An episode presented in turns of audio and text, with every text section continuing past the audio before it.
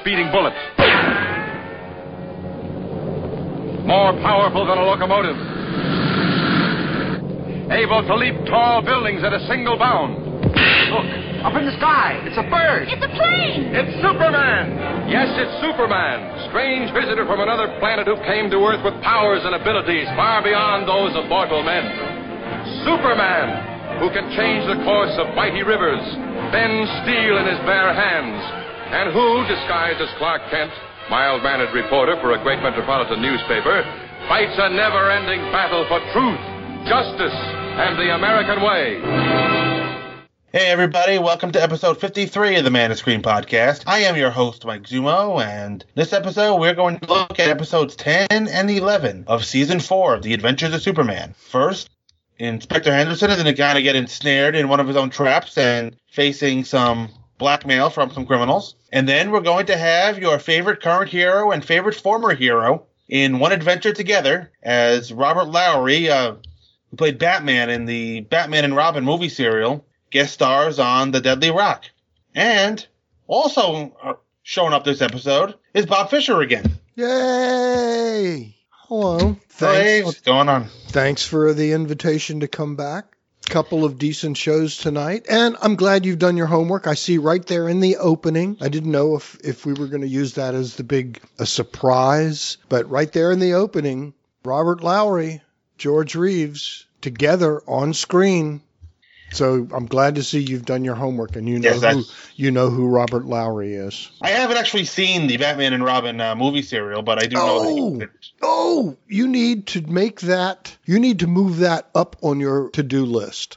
You really do. I think you can pick them up pretty reasonably now. Well, I, I might I might have some openings because today I I caught up on all the TV I've been behind on. So, Terrific. so Terrific. now, but, now yeah, I've got some openings in my schedule. but so you need to do that. You need to see those serials. They are literally, I think I told you before we, we went on the air here, similar to the uh, some of the Superman stuff, but those Batman serials, it goes from some of the best, most incredible Batman and Robin you've ever seen in your life on the big screen to the most ridiculous thing you've ever seen. Which one was Robert Lowry? Uh, he was Batman, but was he the Well, I- most was he most well, incredible or the most was he- ridiculous? Yeah, which one was he? He was both. Both. They they all Right. do both from changing in the back of a limousine because they don't really have a Batmobile. There's not really a Batmobile. no, they, it's they ride around in just a big limousine. I did see one chapter of one of the serials once. Ah, okay. The only thing I remember is this woman comes up to Batman and Robin and asks them why they're driving Bruce Wayne's car. That is the only thing I remember. All right. But yeah, you need you need to, to do that. You need to move that up on your to-do list. Also for fun, someone has on YouTube uh, everything's on YouTube, right? I mean, the internet just has everything. Yeah. Uh, but uh, someone has taken clips from Kirk Allen series and the Robert Lowry Batman series serials and edited them together to the Batman v Superman soundtrack. Right. But we are not a Batman nor a world's finest podcast. Not today. But The Deadly Rock comes very close. It's as close as this series gets to being a world's finest episode. And you can kind of make one also. It's a little bit of a stretch, but you can make a leap. hmm Does Robert Lowry's character's name sound like another name? Oh, oh, yeah. So I see what you're saying. Yes. Yes. It does sound like uh, Like Barry Allen? Barry Allen, of course, it's Gary Allen. So yes, it does sound like, but I don't think that that ha- that was not No, Barry Allen was not created yet. This episode was filmed probably in 1955. I believe showcase number four arrived in October of 56. I think you're right. I looked it up, so Oh. I did want to see what came first. If uh, Barry Allen or Gary Allen. yeah, But you never interesting. know. Somebody might have watched this episode as, as they were creating a Barry Allen's character and just changed, swapped out a couple letters. Yeah. You never know. Highly, it's- it's just one of those highly, thi- highly doubtful. It is, but you it's fun to speculate. Yes, yes. If, if we didn't speculate, there'd be nothing to record about. No, no. But, uh, but anyway, I'm looking forward to these two. These are uh, a couple of interesting back to back. They don't finish off season four. No, I'll be finishing off season for next week with some sheer torture. Yeah, yeah. Unfortunately, yeah, you'll have to, you know, I really would like to be here to help you with that, but, but, you know, I think I have uh, a dental appointment of some kind. or, or I have uh, uh, something to do, really important. But tonight, what do we have tonight? Well, b- before we get to our episodes tonight, guess who sent some email in? Uh, Roger Maris, Mickle Manny. If they're if they're listening to this podcast, I'm very concerned about where I'm getting downloads from. Roger Maris and Mickey Mantle uh, and Yogi Berra. It's really Yeah. it's really just Whitey Ford playing a trick on the other three Right. because Whitey I don't believe I get I Whitey's get still download. I don't believe I get download numbers from the great beyond. around. No, but Whitey is still around, so he might be doing it in their name. Oh, there you go. Well, I have no idea. The only person I know for sure listens to this show is Dave. Hi, Dave. Well, I know Gene Hendricks listens too because he sent me a few messages. Oh, hi, Gene. Gene is still about a year behind. Well, Gene. Wow. Hello in the past or future. Hello in the future. He's in the future. Then it'll be No, he's in in the past. We're he's in the future. past now, but by the time he actually hears us, it will be our future when he hears this. Yes. So, hello from the future, Gene. And Why, hi, why, why, Dave. don't we, why don't we just get to Dave's letter before we uh, confuse ourselves any further? Yes, I know. So Dave is writing in on episode 49 in which we discussed the big freeze and something else. ah, yes, the big freeze, one of my favorites. And well, Just Oh, maybe and, Dave uh, knows where the white costume is. did, I don't think he did. Oh, and the jelly beans, the unlucky number. Oh, okay. All right. So Dave writes, "Greetings, Mike. Another fine episode. In fact, better than I'd anticipated." so I guess we've been setting the bar kind of low lately. really? Thanks, Dave. Well, I'm not sure where. I don't know. Let's let's let's not think about that too much. No, let's not, let's move We'll on. keep ourselves going. here. right. I was certainly looking forward to your discussion of the big freeze because I remember the very striking look of that white costume. I must admit, I'd completely forgotten the election angle to the plot, and that does make the episode take on a different tone nowadays.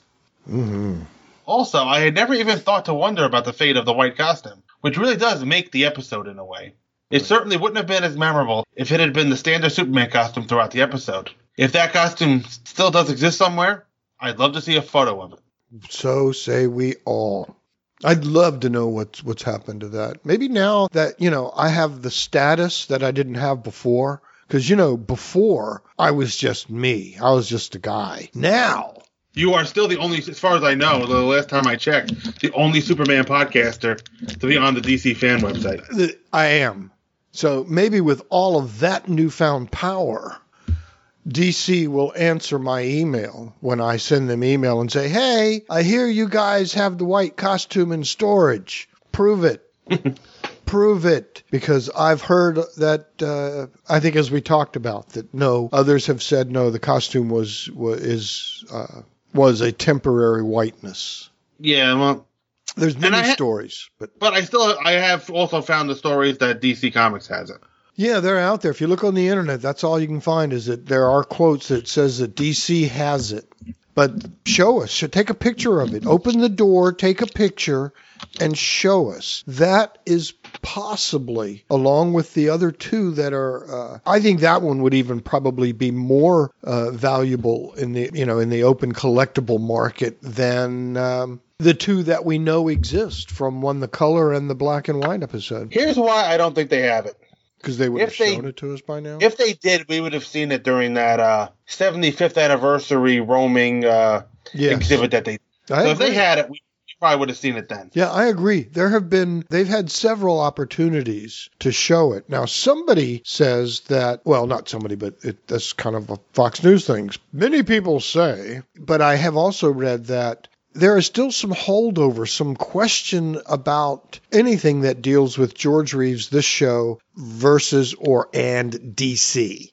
DC doesn't it's it's a little murky about who owns the rights to the memorabilia, the stuff, particularly on a commercial level. If DC wants to do something commercial with George Reeves likeness, for example. And I think that's why we haven't seen uh, Superman 51.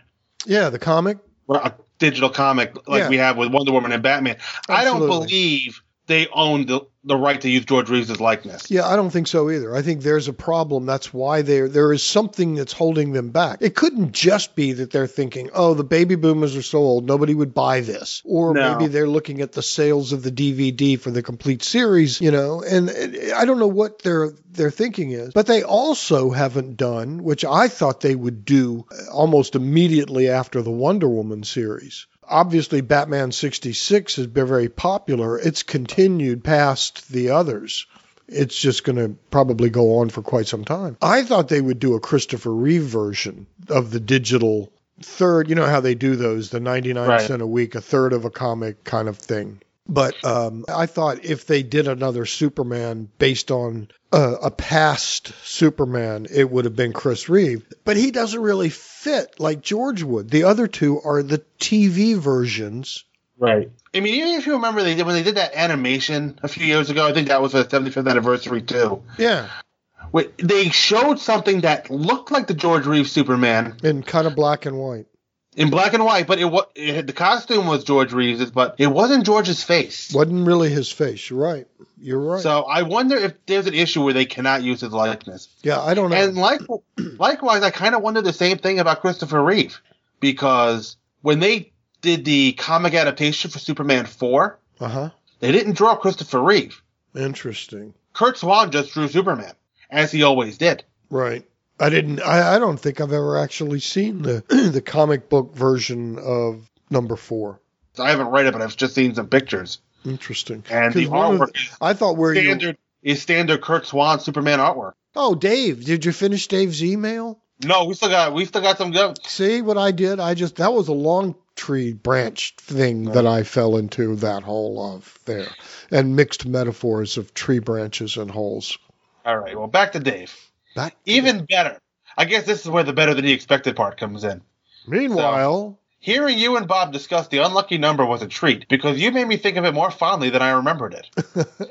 sure, it had big plot holes, but then so so many TV shows from the 50s did, not just Superman. So I'm willing to let a lot of those go. I particularly loved the fact, as Bob mentioned, there was a Superman-shaped hole in the back of that closet, yeah, which you think the makers of the show wouldn't have thought was even necessary, which I think is what I said. yeah, yeah. Since most people watching on on a small black and white TV set at the time probably wouldn't have seen it anyway. No, Oh, it was the first time I saw it. I think it was getting watching it for that uh, for when we were going to talk about it because I was looking for little details and looking critical for stuff I hadn't seen before, and all of a sudden it just jumped out at me when he came out of the closet, and I laughed out loud and had to freeze it and go back and went, "Oh my God, look! It's a Superman cutout." I, You were probably also, also watching it on a much bigger screen than before, too. oh my God, yeah, yeah. Blackmail did not look very good on the 41 inch. Mm-mm. All right, so, okay, back to Dave. I wonder if this was a piece of a set that they had already made and saved from some other episode, or if it was ever used again in a later episode. I also love that, at the end, Superman lets Dexter hold the gun on his former criminal cohorts. This illustrates a couple of things that I've always believed about Superman. First, he has a great deal of faith in the innate goodness of people. I'm gonna pause Dave for a minute. That great innate faith of in people won't be uh, won't mean anything if he sh- Dexter shoots Lois right. even the bad guys. Second, since Dexter had claimed to Bobby to be Superman, part of him must have then tried to live up to that eventually. I know myself, whenever I wear a shirt, or, a Superman shirt or jacket out in public, I always try to be on my best behavior, especially around kids. Mm-hmm. It's true. Superman inspires us to be our best selves. That is very true, Dave. Yes, it is. Thanks as always for a fun time listening to you. I'm looking forward to hearing about that renowned scholar of ancient Greek, Greek science and science, Perry White, in the next episode. Live long and prosper, Dave. A little day will do you, McIlvaney. That's uh, we were talking about the, what was it, the uh, the commercial. The Brill Real- cream. Yeah, the Brill- brill cream. yes. Brill cream. Way to go, Dave. yes, thank you, Dave. Th- Dave, Dave always brings up some good thoughts. So apparently, the better than he expected was our talk on the unlucky number. Unlucky number. It was fun. We had fun. That was a fun one to talk about. That was- Uh, I agree that I going into that episode, I thought, well, uh, we're going to talk all about the big freeze, and we're just not going to. What are you going to say about that unlucky number? And there was quite a bit. Everything from the comics on the newsstand to the jelly beans to the uh, hole in the wall to the way he melted it to the boots to the name Bobby. There's so much goodness in that show. Well, when you look at how long we talked on the boy who hated Superman, That's true. That's true. That's true. I wonder, Hawkar out there, Dave, Hawkar, wonder if Hawkar uses brill cream for his feathers. Hawk car, Hawkar, Well, yeah, well, we'll have to ask him, and next time Dave writes in, I'm sure he'll let us know. brill cream, a little dab will do you for the feathers. Not too much, just enough to keep them glistening. Too much, they'll, they'll prevent flight. Well, we're going to glisten over into a podcast promo break, and when we come back, we're going to talk about blackmail. Hang around, Mm. folks.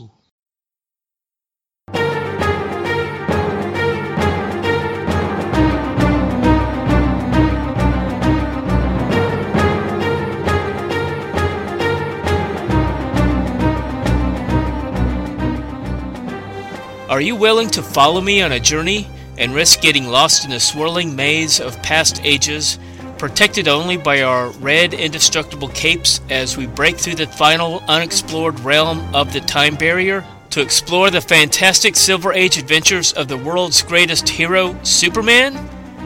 If so, join me each week on the Superman Fan Podcast, as together we'll follow the Man of Steel, his cousin Supergirl, and his closest friends Perry White, Lois Lane, Jimmy Olsen, Lana Lang, Batman and Robin, and others in Superman's never ending quest to defend truth and justice in the pages of Action Comics, Superman, World's Finest Comics, Superman's pal Jimmy Olsen, and Superman's girlfriend Lois Lane go to the supermanfanpodcast.blogspot.com available on itunes and most other podcast aggregators you can also follow the podcast on facebook twitter tumblr medium flipboard and stitcher and after you listen feel free to send email to supermanfanpodcast at gmail.com and unless you request otherwise i look forward to reading your comments on future episodes and don't forget to wear your red indestructible cape,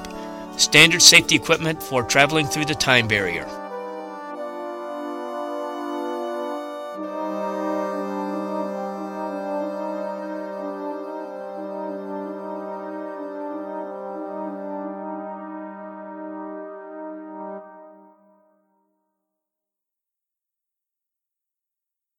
All right, welcome back, folks. We're going to head right into Blackmail. Original broadcast date was May 26, 1956. Writers were David Chandler and Oliver Drake. That's the first time we're calling Oliver Drake's name. And director is Harry Gerstad. Hello, Harry. Well, I'm sure Harry will say hello back if he can. Oh, yeah. He's in the past. He's hanging with uh, Mickey Mantle, Roger Maris, and uh, Yogi. Yeah. And just about everybody else in this episode. Um, yes, I bet everybody. I bet they all are. I bet no one in this episode tonight, either of them, is still alive. No, I doubt it. Yeah, interesting. Well, hey, speaking of people, our guest cast is George Chandler as Bates, Selmer Jackson. We've Uh, seen Chandler before. Yes, he was the hotel owner in Flight to the North, and he was Scratchy in The Face and the Voice. hmm I think we see him again too. Well, we might. Selmer Jackson is the police commissioner. Sid Tomac was Eddie Perkins, and Herb Vigran, who we've seen a bunch, hmm as Arnold Woodman.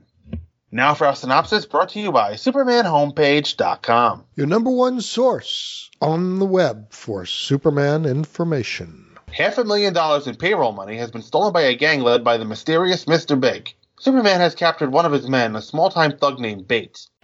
Hello, Bates. Hello, Superman. You don't seem very surprised to see me. Well, Being a wrongdoer, I figured sooner or later you gotta catch me. What's gotta be's gotta be. well, now that's very philosophic. And may I say you left a very easy trail to follow, one very obvious. Well, I'm I'm just a little guy. I ain't very smart. I see. Oh, uh, the money's over there. Thank you.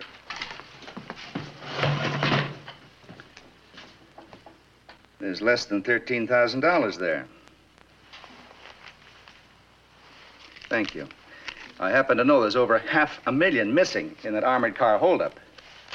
Well, like I told you, I'm just a little guy. They give me a little split. Meanwhile, you led me on a wild goose chase while your friends ran off with the majority of the loot. Where are your friends, Bates? Mm-mm. No comment. Well, in that case, we'll have to run down to headquarters and have a little talk with Inspector Henderson. Maybe you can find something to discuss with him. You You gonna fly? Naturally. Well, uh, oh, my car's out back. I'll drive down to headquarters and meet you there. Mm-mm. No? No. You mean I'm gonna fly with you? That's right. I knew there'd be things about this job I wouldn't like.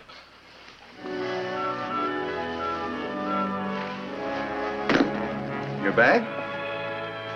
This way.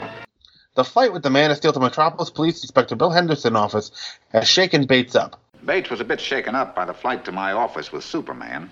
Not enough to make him talk, evidently. He's obviously being well paid to keep his mouth shut. What about the money Superman found with him? Uh, The money wasn't from the payroll job. Oh, fine. That means you can only hold him a few days. He won't be in jail long enough to lose a suntan. They knew a job as big as this would bring in Superman, so they paid Bates off to act as decoy. What you have to do is find out who they are and who this Mr. Big is. Yeah, that'll take a lot of luck. Bill, how'd you like to stretch your luck a bit? What's your idea? Well, isn't Bates due to be transferred to the county jail today? Yeah? Why don't you take him yourself? Oh, so you think there'll be an attempt at a break? Well, there could just be. Come on, I'll explain it to you on the way down to headquarters. Bates has knocked out Henderson. His getaway is front page news. Special edition will hit the streets in about a half hour, Bill. Yeah, I can hardly wait. After what the police commissioner said, nothing could be worse. If these things can pick up a heartbeat loud enough to hear, they can certainly pick up a voice through a door. I feel sort of sneaky, but you know, I like it. Jimmy, you're positively brilliant. Well, it runs in the family, and sometimes I catch up with it. Well, he fell for the chance like a ton of bricks. Nearly broke my neck. Well, the important thing is that Bates is loose now. Let's just hope he leads us to Mr. Big. Yeah, I have three men tailing him, unofficially, of course. It's a chance, Bill. It's a long chance, but it's still a chance of sorts. Oh, sure. You know, I must be crazy. If the commissioner ever learned that I let Bates escape on purpose, he'd boil me in oil. I could be disgraced, ruined, even go to jail myself. I just can't believe it. A deliberate escape. If this thing blows up in their faces, And it will if somebody doesn't find this Mr. Big. and there's no reason why it shouldn't be us. Come on. Well, I'd better get back to headquarters. The men who are trailing Bates should be reporting in pretty soon. Good hunting. The inspector's men are currently tailing Bates as he telephones Arnold Woodman. I'm sick of this bomb shelter. And what are we doing in the bomb shelter anyway? Who's gonna bomb us? Nobody stupid. I rented this joint from a rich dame because it's a perfect hideout. And the walls are lined with lead for protection against atomic radiation. Uh, don't talk like that. It ain't atomic radiation I'm thinking about, it's Superman. And the lead lining makes it impossible for him to see us. No, great. Superman can't see us. So here we sit with a half a million bucks hibernating like a couple of bears. Sure, but the cops got the city sealed off. The airports, the railroads, roadblocks on all the highways. But as long as we sit tight here till the heat's off, we're okay. Yeah, well, when does the heat get turned off? As soon as I figure out a way to get a certain evidence file from our pal Inspector Henderson. Don't call that copper pal. It gives me the creeps.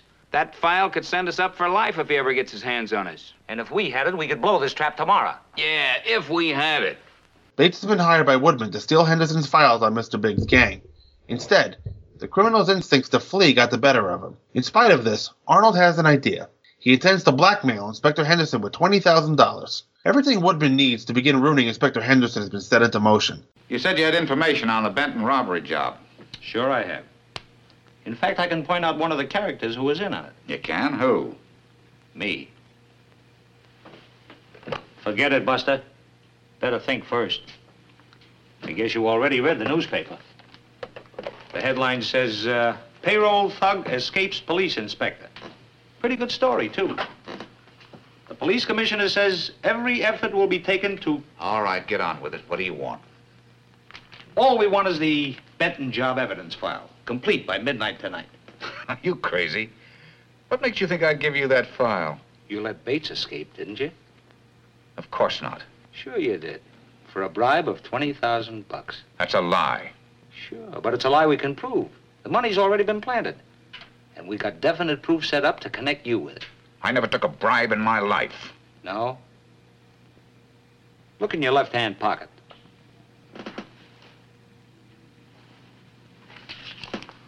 Now look at the serial number.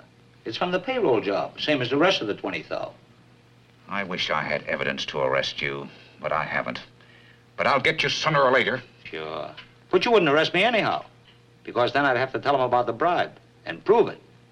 You gotta admit, an old pro like you letting a hoot escape don't smell too good to begin with.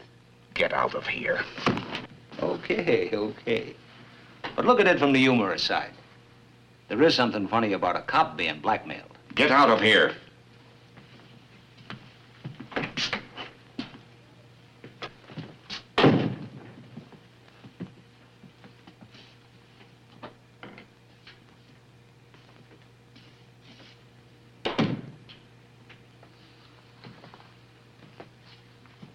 What's the matter, Bill? Can't I? I was half kidding before about going to jail, but. But I'm not now. It's going to happen. Well, why do you say that? Well, we started out to uncover the identity of Mr. Big. Now, if I knew who he was, I'd make it my duty to arrest him. But if I lay a uh, finger on him, I'm ruined for life. Yeah. Well, I got you into this. I only hope I can get you out. Even Superman couldn't help me now. If Bill doesn't give Eddie anything he has on the payroll robbery, all all of Metropolis will believe the inspector took a bribe to free Bates from prison. The money has been planted, and Henderson's hands are tied. Arnold Woodman may have just succeeded in making Inspector Henderson look like the very type of criminal he, whom he has fought against for years. Clark Kent arrives at Henderson's office just as Eddie leaves. Woodman and Eddie are clearly worried. Fortunately, Bates, being a fugitive, can work to Mr. Big's advantage. A letter written by Bates should get Clark's attention. Clark might have come in while we were downstairs. He's probably still on Inspector Henderson's waiting for Bates to make a move. Yeah, I guess so. If they're concentrating on it from that angle, we'd better figure out one ourselves. If we only had something to start with. I wonder. Somebody must have brought it in person. Um, that reminds me, I need some ink in my office. You spilled it all over everywhere. Clumsy of me, wasn't it? Incidentally, are you sure Mr. Kent's name was on this letter? Well, the handwriting wasn't very legible. Maybe we should uh, look to make sure. It's our duty, Miss Lane. Mr. Kent, I am ready to give myself up, but only to you. Come alone to the shack where Superman captured me. No tricks. Signed Bates. Miss Lane, if he's willing to give himself up to Mr. Kent, he must be ready to talk. And if he's ready to talk, it's our duty to provide someone to listen, like us. Let's get in the car. I, uh, I only hope Superman's somewhere close just in case. In addition to that, Mr. Big is prepared with a weapon that is so powerful it could defeat even Superman. Lois and Jimmy are prisoners held at gunpoint by Eddie.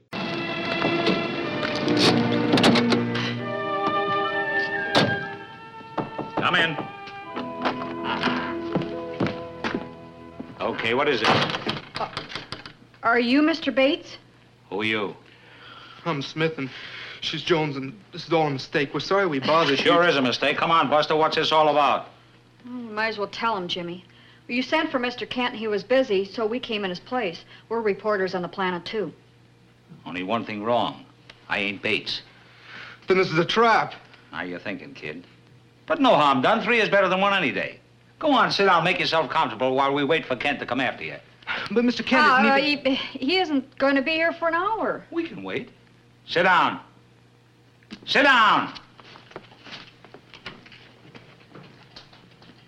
My nerves is on edge, so don't try nothing. I'm a sick man. Besides nerves, I got high laboratomy pressure and sideways metabolism. Sit down. Sir, uh, sir, if uh, if you but allow me to reach my hand in my pocket, your health may be greatly improved. Go ahead. But don't forget I'm holding this gun on you. Hey, you ain't a doc, are you? Well, sir, I uh, I can truthfully say I didn't waste all those years at the Vienna Medical Conservatory. Hey, them Vienna guys got ailments I never heard of over here. Oh, sir, if you but give me the chance, I'm sure I can find a new one for you. Go ahead, find something.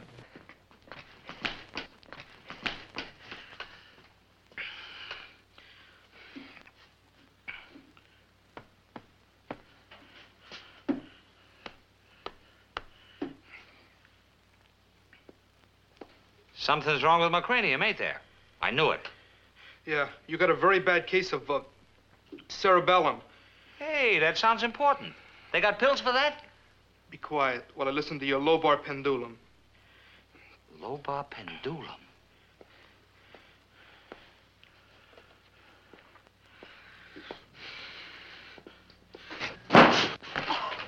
Congratulations, Doctor. The operation was a success.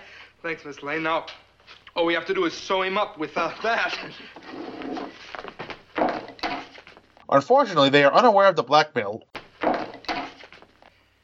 As Bates' pal pointed out, it does have its humorous side. If Bates doesn't know he's being tailed and should lead us to Mr. Big, well, What's the last thing we want? We don't want to find Mr. Big until first we find that money. Just give him a better hold on you. Inspector Clark, we got one of them. one of whom? One of the gang. While you two were loafing, Jimmy and I went into action. He's tied up in that shack where Superman got Bates. And if he talks, you can have your Mr. Big in an hour. I'm sorry, Bill. Sorry? Sorry for what? We got you both out of a jam. Out of the frying pan, you mean? The case is practically solved. Isn't that what you wanted? It's a long story, Jimmy. Oh, Bill? I've got no choice, and you know it. This is Henderson. Get my car and two officers. I'll be right down. I haven't even got that six hours anymore. You like to come along? It's your story now. Cheapers, thanks, Inspector.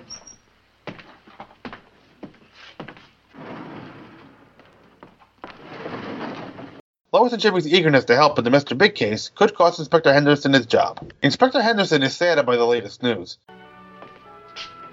Hello, Clark. Bill? I take it Eddie spilled the beans? All over the commissioner's office. It's just about the end of the road for me, Kent.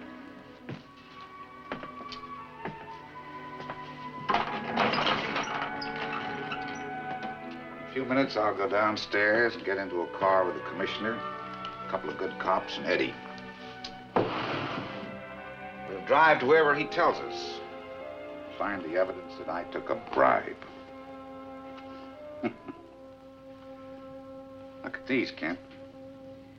I used to wear them when I was pounding a beat on Delancey Street, when I used to dream of becoming an inspector. Now it's all over.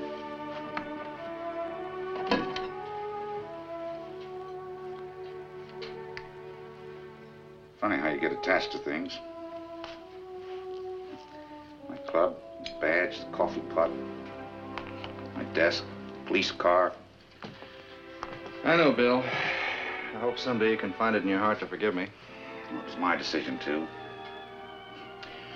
Oh, uh, put these in a box for me, will you, Kent? Uh, I've got to get going. Uh, I'm under arrest right now. Sure, Bill.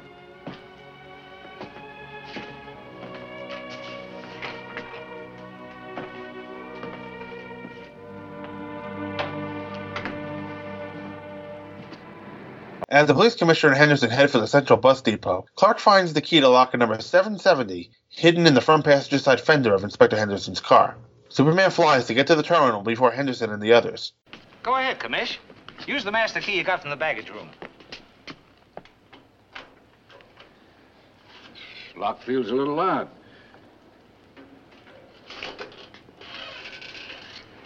It's empty. Hey, wait a minute.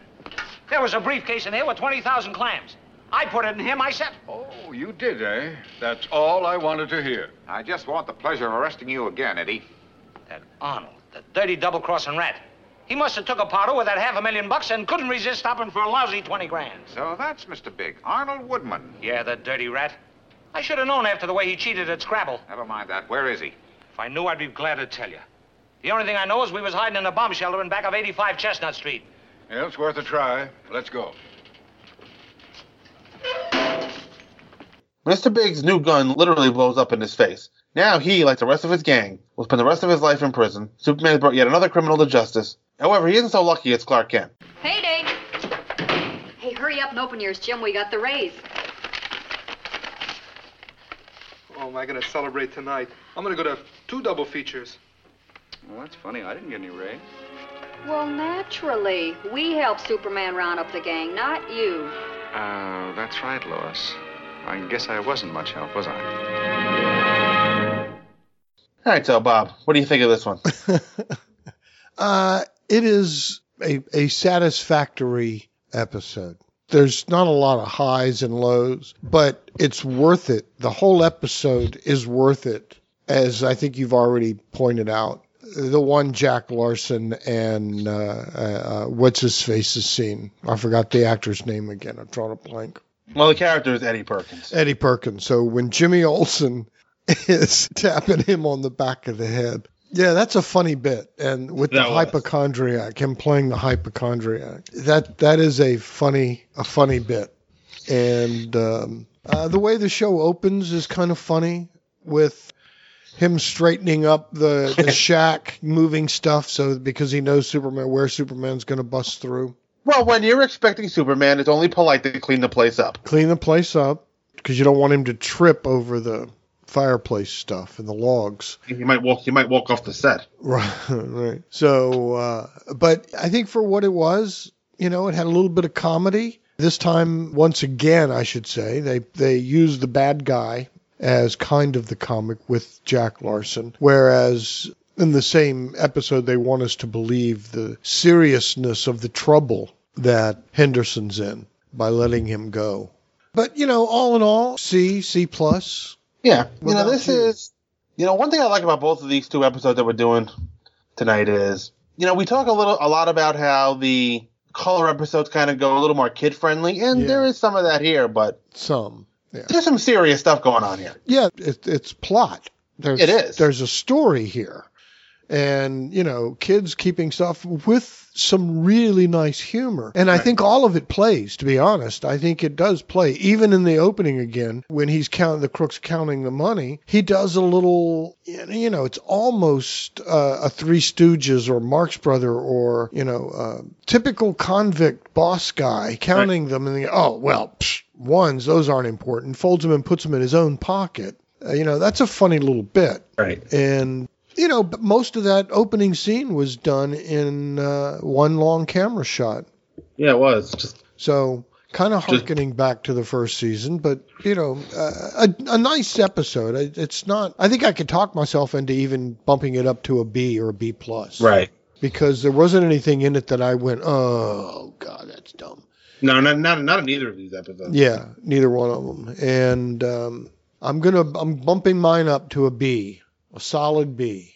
Yeah, this is a very, this is a very, s- you know, solid episode. Yeah, But it's also an episode where you know we're seeing a lot of this now, where Superman doesn't really do a whole lot, no, no. and he's still kind of hiding off to the side. But Clark and Henderson have some really good scenes together too. But I think we're starting to see now uh, almost the format for the remainder of the series uh, in general terms. You'll see a lot of that. I think we're going to see more of Henderson and Kent. But uh, you know, as I say that, I have to go even back to the first and second season where the two of them were doing great scenes together even from the beginning with Lois and Jimmy, two plot threads, same storyline Right. uh, Lois and Jimmy going that side, and, and Bill and Clark going that side. Mostly the first. You didn't, didn't see a lot of Bill in the second season. No. He was mentioned a lot, but you never really saw him that much. Right. So we talked a little bit about Bates. He's looking very comfortable as Superman shows up, and Superman counted all the money. By flipping it in his ear, that's funny. Yeah, you know, yeah, he he listened to it, Yeah, that's funny. and he and he also knows that Bates has skimmed some off the top, as as you mentioned. Mm-hmm. And, uh, you know, uh, they're going to leave. You know, this is all set up. And we find out later that ba- Bates was paid to get caught. Right. He was the designated decoy. Yes. $20,000 to get arrested. It's a good day, depending Yeah. on how that arrest is going to hurt. Yeah, exactly. I don't. He didn't seem to be planning to escape. Well, at least I don't think uh, Woodman was planning for him to escape. No, the plan was yeah for you to go there and stay there and do these other things, but you know his his crook instinct kicked in. As Eh, they knew it would. Yes, he couldn't help himself. And he is afraid of flying. And I thought it was very nice of Superman to help Bates put his coat on for him. You know, doesn't want him to catch a cold. He's a gentleman. He is. But you can tell that Bates has got a plan up his sleeve. You know, I don't think he got paid nearly enough to be the vault guy and let Sue in on a wild goose chase while his accomplices get away with the rest of the money. Right. By the way, you mentioned the episodes he was in earlier, right? Right. Uh, wasn't he also in Shot in the Dark? The bum who was asleep. If he was, I don't remember. Wait a minute. Wait a minute. Not Shot in the Dark. The uh, the one where Superman walks in and all the bullets hit him, and one of them is made of kryptonite. I don't know. He'd be the kind. The guy who picks up all of the bullets after Superman leaves, the bum sleeping in the alley. Was that him? Is this guy? Hold on, IMDb. What was the name of that episode? I forgot the name of that episode. Which one? The Kryptonite was the defeat of Superman. The defeat of Superman. Right there, you go. All right, let's see. This is very riveting podcasting. This is the best. Hey, listen. This is this is the best. But you will have good information. Here's Oh, the Avengers Superman right there. Nope, three episodes. Well, who was the guy that picked up that the bullets? It's the same. Fa- Nope, the only season two episode he did was Facing the Voice.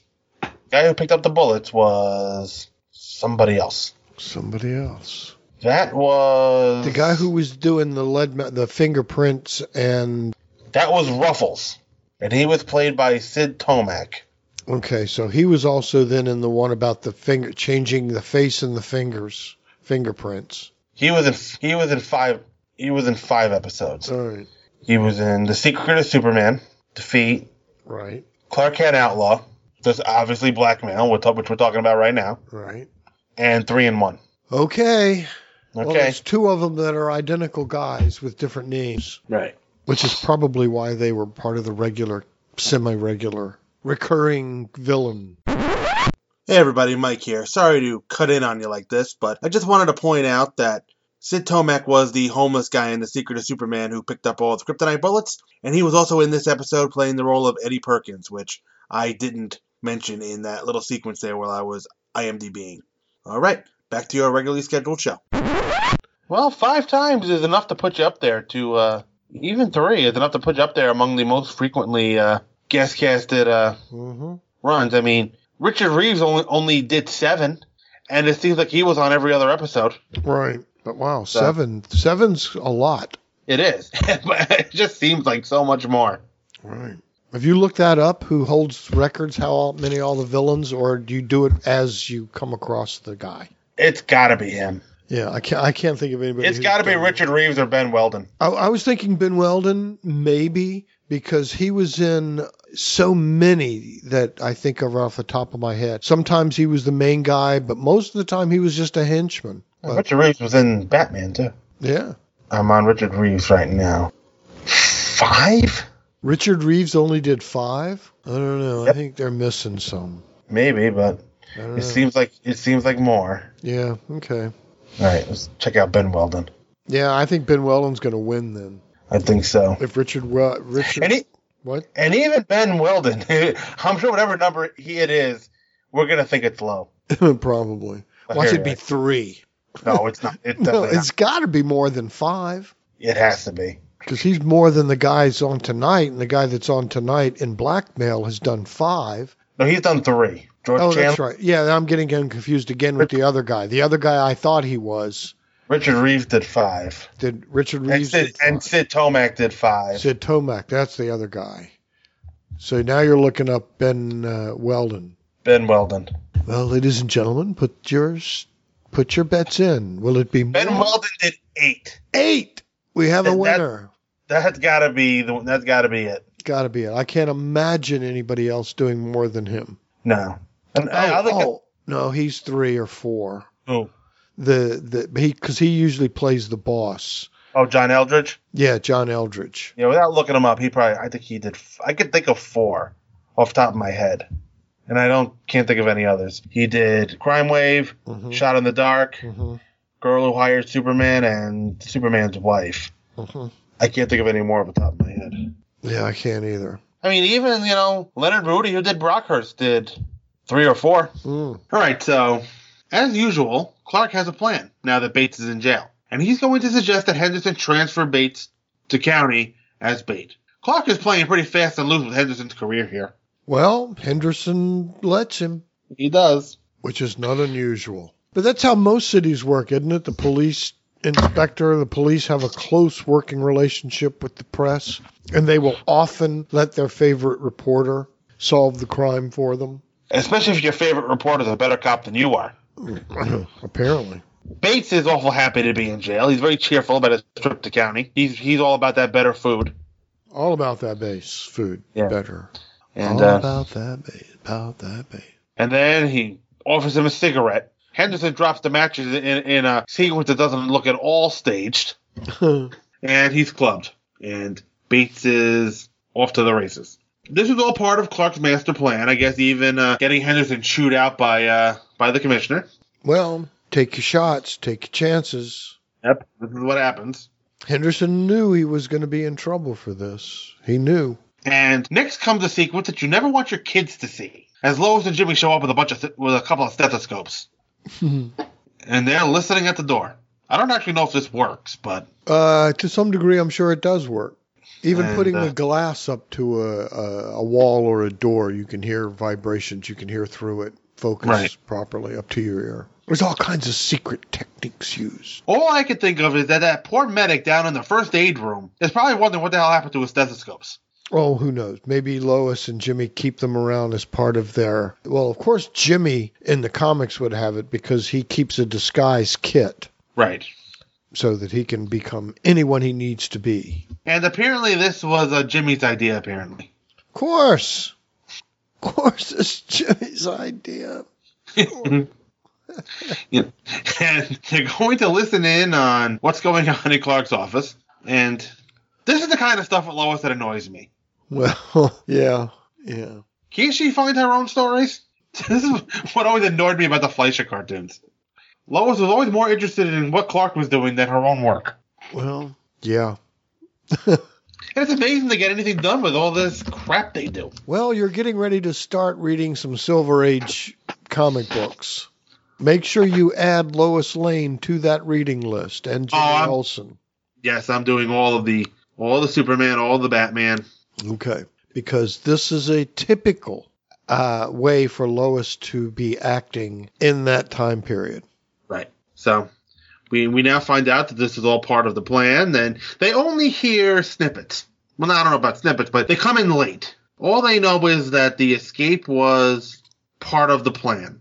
Right. They're missing some piece of vital information, but Typical. now obviously uh, Lois and Jimmy are going to now find out who Mister Big is because if not them, if anyone's going to do it, why shouldn't it be them? And Of course. Because, you know, it's Lois and Jimmy. right, But they're going after the story. It's legit. They are. It works. I'm not even sure they know who Bates is. Yeah, they never make that clear that they know that he's, uh, you know, some sort of a. But, you know, we now know that Bates is not a big time boss kind of guy. He's just, uh, you know, a henchman, he's- a flunky. He's just a henchman, He's going to be a well paid one if if it went well. right? But it, it never goes well. Of course not. You're trying to do So- it in Metropolis. Yeah. So anyway, n- now we're gonna meet in the next scene. We're gonna meet Eddie and Arnold Woodman, Eddie Eddie Perkins. They're playing Scrabble, and they're playing Scrabble rather early too. These men don't know don't know good words. Uh, no, no, they don't, and they're of course cheating. Guess you would expect them to cheat. Yeah, you would, wouldn't you? They are well, they're probably not expert spellers either. And uh, Eddie is tired of this bomb shelter, and Arnold rented it from a rich dame. Maybe uh, Mara Van Cleaver's job at the planet fell through, and she needed the cash, and she rented out her lead-lined bomb shelter.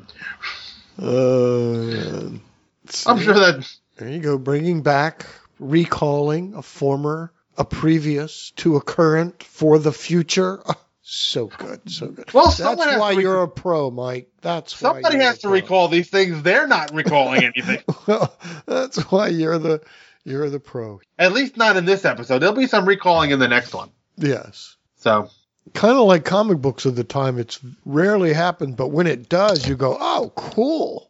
yeah, They remembered." that that, that became more of a Bronze Age thing, right? Uh, no, you'll actually get into it in the Silver Age, and uh, but probably you know sixty six ish. But but e- all throughout, they would do things like that, and then even in the early Silver Age, There are several stories where they do flashbacks of things that happened previously in Superman's life of stories. So, yay, continuity. Yep. My buddy John M. Wilson would say, yay, Right. continuity. Well, if they're not going to make continuity, I'm going to make some. Good. So I of want course, some, I want fudge continuity. Thank you very much. Very well. there's a lot of fudging of continuity too. Mm. So, but then, of course, in Metropolis must be plenty of lead line bomb shelters. Oh. Of course. That Superman can't see Well- into. This is the, this is the post atomic age. Exactly. Everybody had their own atomic bomb shelter. Well, if you were rich, I'm sure you did. Yeah. So apparently, Eddie is getting a little stir crazy. He wants to get out and see the world, and it's probably uh, exacerbating whatever condition he thinks he has. But they can't go anywhere because this town is sealed off. The bridges have been blown, and Woodman can't escape. Oh, great. Uh, I've confused this episode with No Man's Land, haven't I? yes. yes, I think you have. Woodman is apparently going to take advantage of Inspector Henderson's plan to set Bates because we find out that Bates calls Woodman on the phone, and Woodman gets all pissy at Bates because he told him, "I paid you to get arrested, not to break out." It's good that uh, at least one of the criminals is using some of the gray matter, Mm-hmm. and it's also good that the police officer following Bates isn't worth a damn at his job. Uh, yeah, they ditched him pretty easily. You see his shadow behind Bates, Yeah, he's like right there. turns around, you can see the, sh- the shadow backs away. Hmm. Yeah, And it was it's like, oh, pretty yeah. funny. It was pretty funny Yeah, it's- bit. Oh yeah, being followed. Yeah.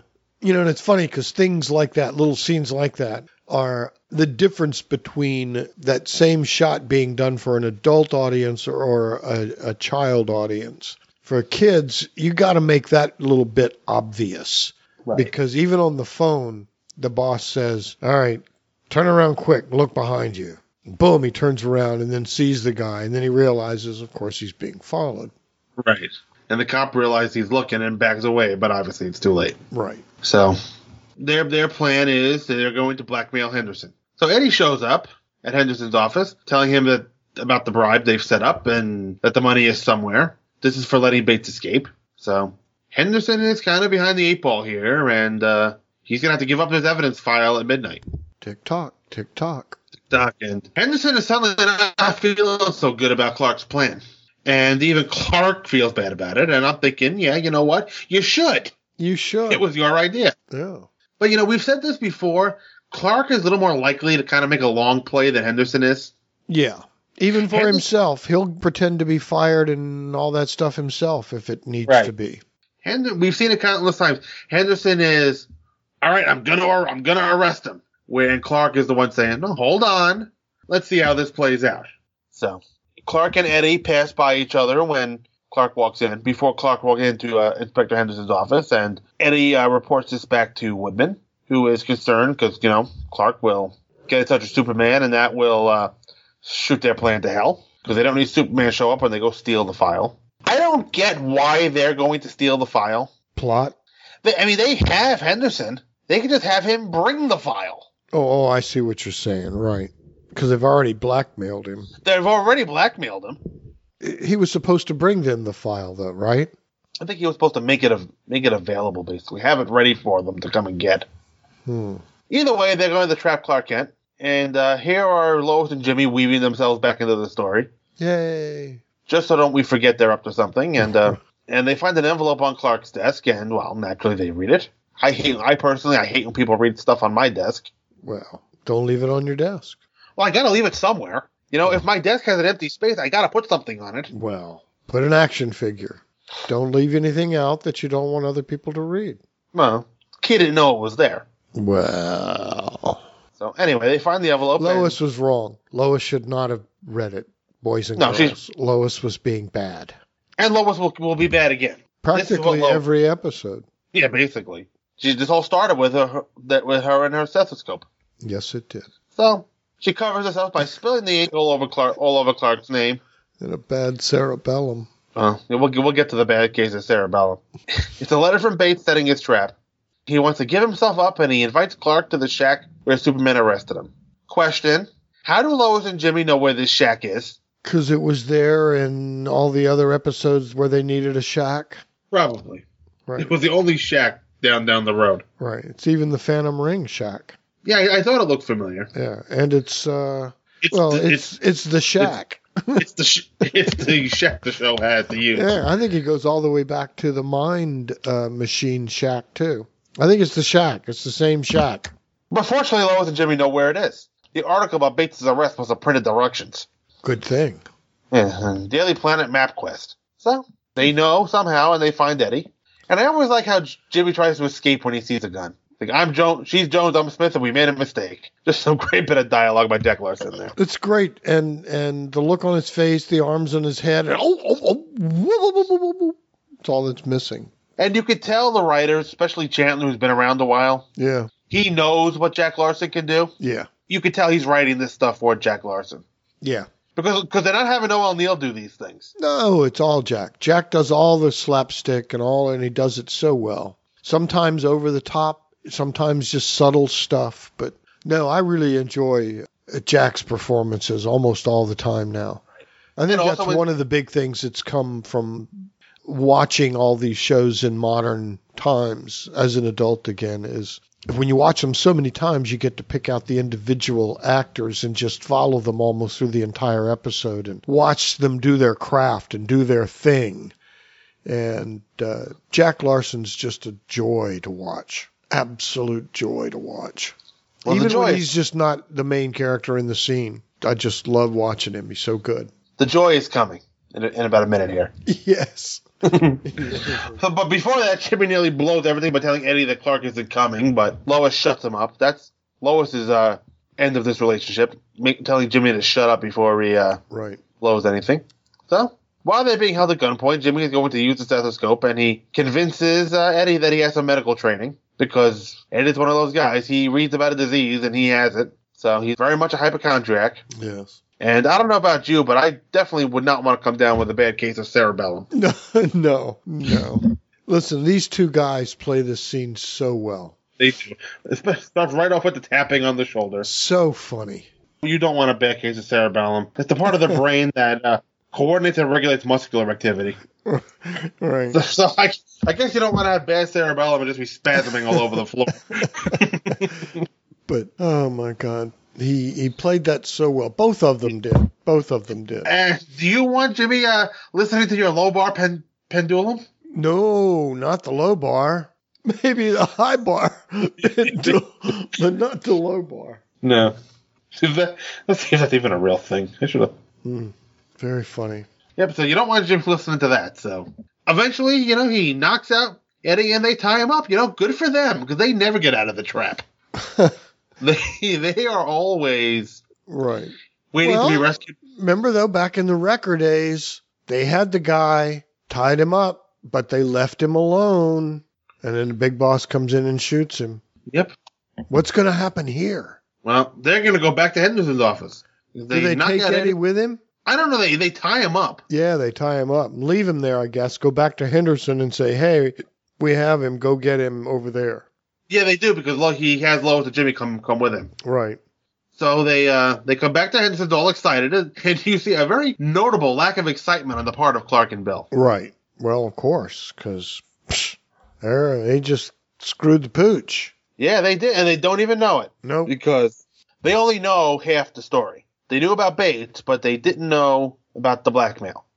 So they ran off with half information, and they screwed everything up because they're still clueless uh, about the uh, 20k. And now Bill doesn't have his six hours till midnight anymore. No. Tick tock. Tick tock. Tick tock. Well, there's no point in to- on ticking and talking anymore Mm. because Eddie is going to tell the uh, commissioner about everything that everything that happens. So while Eddie's talking, uh, Lois and Jimmy are back at Clark's office. Apparently, the uh, set for Lois's office wasn't available for the day because her typewriter was in the shop. Apparently, She actually said that at one point. she did. She did say that that she's getting. She hasn't gotten her typewriter back yet. Yeah. So I just think that's amazing. In a major metropolitan newspaper, your private, what is that, your own personal typewriter? Probably, maybe, I guess. Well, no, you you wouldn't think. You would think it would be a company typewriter. In the office there, you would think. Yeah. But who knows? Yeah, because even at work, if I do something to my laptop, they have another one that I can use in the meantime while they un- while they unscrew it up. Yeah, exactly. Apparently, they didn't have extra typewriter for Lois. Well, they didn't have use of her set. They needed Clark's set, and since her office and Clark's office are the same office with the desk moved around, then, hmm, since we needed Clark's office earlier, we'll just have Clark be the office for this episode. Right. And they're also not above redecorating Lois's office for one episode. If need be. They did it in Dagger Island. Uh, apparently, uh, Henderson is under arrest and he leaves Clark to box up Henderson's office. That, I, I guess that's the least Clark could do after getting Henderson arrested. I guess. He can uh, box up the office for him, and as he's thinking about all the things that Henderson said he would miss, the word police car tells him something. So Clark walks out to the parking lot, finds the squad car, and it's the key to locker 770 at the Central Depot. And how does he find that key? Well, he goes under the fender. And why does he go under the fender? What I'm getting at is that he found the key the way you or I would find the key, feeling around, thinking, hmm, maybe up under there, and then putting his arm up there and feeling around instead of x ray vision and going, ah, there it is, and going Yeah, right true. to it. They missed Why a would- chance here to do a, s- do an x ray vision thing. That would have been They very did. cool. Why would you leave a key there anyway? A car, at least a car key. I don't know. People used to do that. Put key ex spare car keys up under their the wheel well, particularly in cars like that. Maybe You we needed put a a steal me sign on, on it. Yeah, you needed a car on the outside, a key on the outside, unless you lock, in case you locked your keys inside. There's a solution to that. Don't lock your keys in the car.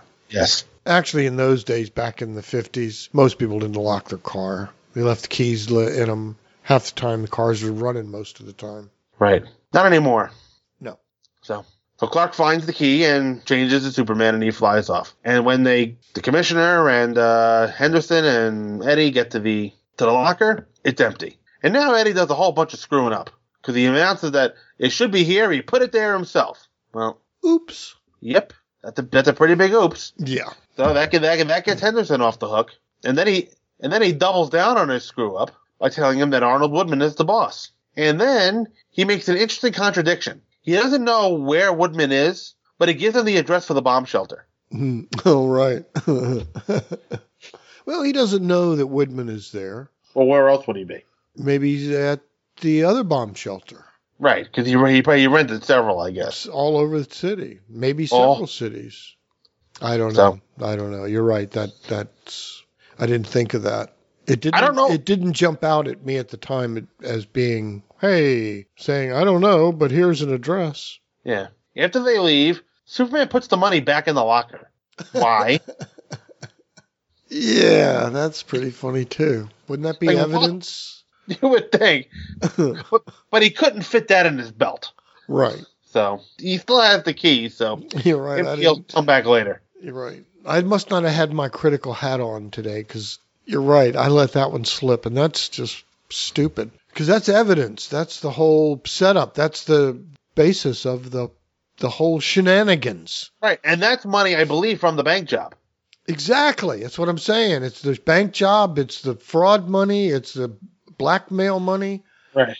And Superman kind of smiles and puts it back in the in back the in the locker. Yeah. So That's pretty funny. all right, the next Superman will go to the bomb shelter to see Arnold. He goes into the next room for his anti-Superman gun, which apparently was made by the Acme Corporation, because this is what Wile E. Coyote tends to look like after uh, using some kind of gadget on the Roadrunner. Yeah, I had totally forgotten this little end scene here. Yeah. It's just yeah. It's pretty fun. It's very funny. It's a very funny, over the top funny, but Right. I'm sure as a kid, as a kid watching this, I must have laughed right out loud watching Right. this. This made me think of Roadrunner cartoons. Yeah, exactly. And let's bear in mind, this is the same actor who played the corrupt gym owner, wrestling promoter in season one, Yeah, exactly. Exactly. where he was very evil and very menacing. Mm-hmm. And here he is now doing this. Yeah. Acting. Yes. you know, I just love him sta- standing there in his burnt outfit looking uh, miserable. Yeah. and then Superman just walks up to him and talks to him like an idiot child. That's it. You missed. Shall we go? Shall we? So now we uh, get to our ending scene. Lois and Jimmy got a raise for helping do something. I'm not exactly sure what they did to help. They tied up the bad guy. They tied up the bad guy and nearly got Henderson arrested. All right. So Nice little scene at the end there. Yeah. Where Clark says he wasn't very useful anyway, being that he was the one who found the key. Right. He, well, he cracked basically, the it's case. he's the one who invented the whole scheme, got Henderson to go with the scheme, found the key. He, it was all Kent. Kent did it all. It was all Clark, all of it. But yeah, and boys and girls out there in the listening audience, boys and girls, blackmail is a bad thing.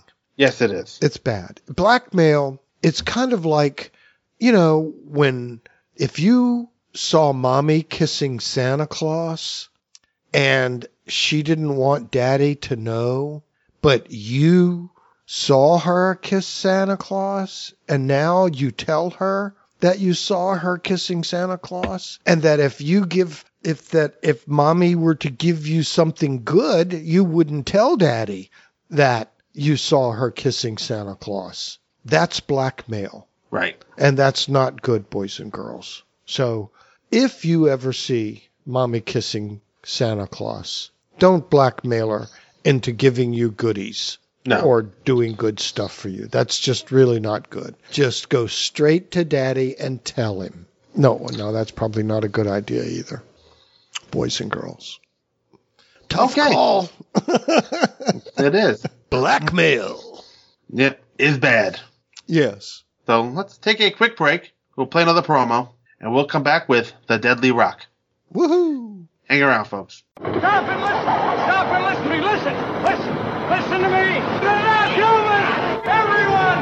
They're here already! You're next! November 4th, 1988. Earth is invaded by an alien alliance composed of several species, including the Dominators, the Kuns, the Tanagarians, and the Durlans. And they want our superheroes. Even though Australia has been decimated, the United Nations response is unequivocal Drop dead. First Strike, the Invasion podcast, takes you back to that moment in time and covers the entire Invasion DC Comics crossover, issue by issue, tie in by tie in. Join Bass and Siskoid at fireandwaterpodcast.com or on iTunes. First Strike, the Invasion podcast, a proud member of the Fire and Water Podcast Network. Remember, Albert. All right, welcome back, folks. We head right into The Deadly Rock. Original broadcast date was June 2nd, 1956. Writer was Jackson Gillis, and director was Harry Gerstead. Guest cast included former Batman Robert Lowry as Gary Allen, Robert Falk as Big Tom Rufus, Stephen Garay as Professor Van Wyck, Jim Hayward as the airport baggage man, Sid Melton as the thug, Vincent Perry as the doctor, Rick Roman as the snorkel, Mm-hmm. and Lynn Thomas as the Duchess. And now for our synopsis brought to you by SupermanHomepage.com. Oops.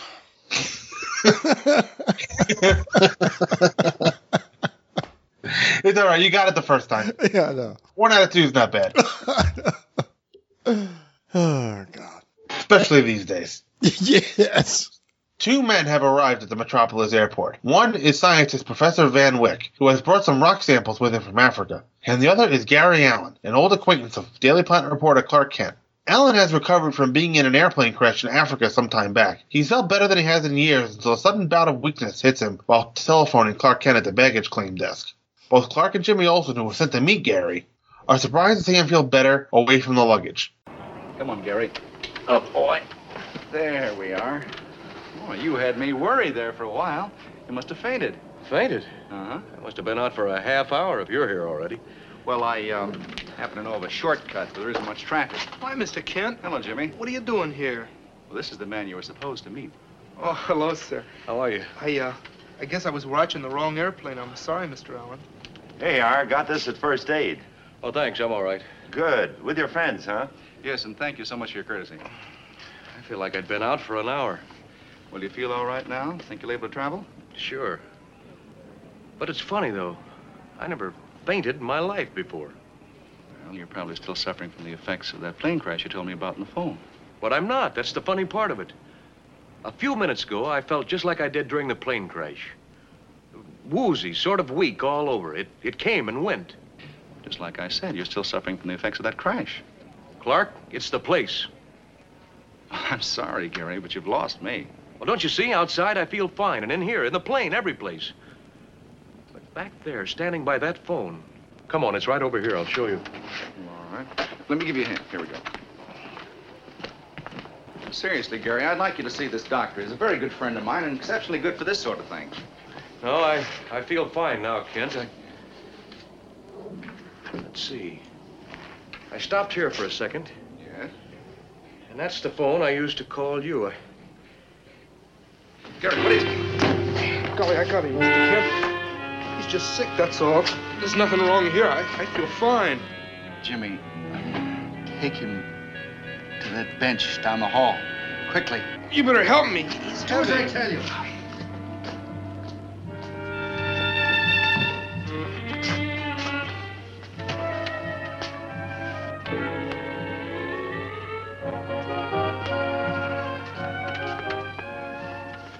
Jeepers, Mr. Kent, is something the matter with you, too? Uh, no, no, Jimmy. Uh, get him a drink of water, will you, right away? Please, quick, hurry. This can only mean one thing. There is kryptonite, the only substance that can harm Superman in the area. Bum bum bum bum. Bum bum bum bum. The eccentric and equally obnoxious Professor Van Wyck has taken his samples with him. Where is nobody? Man!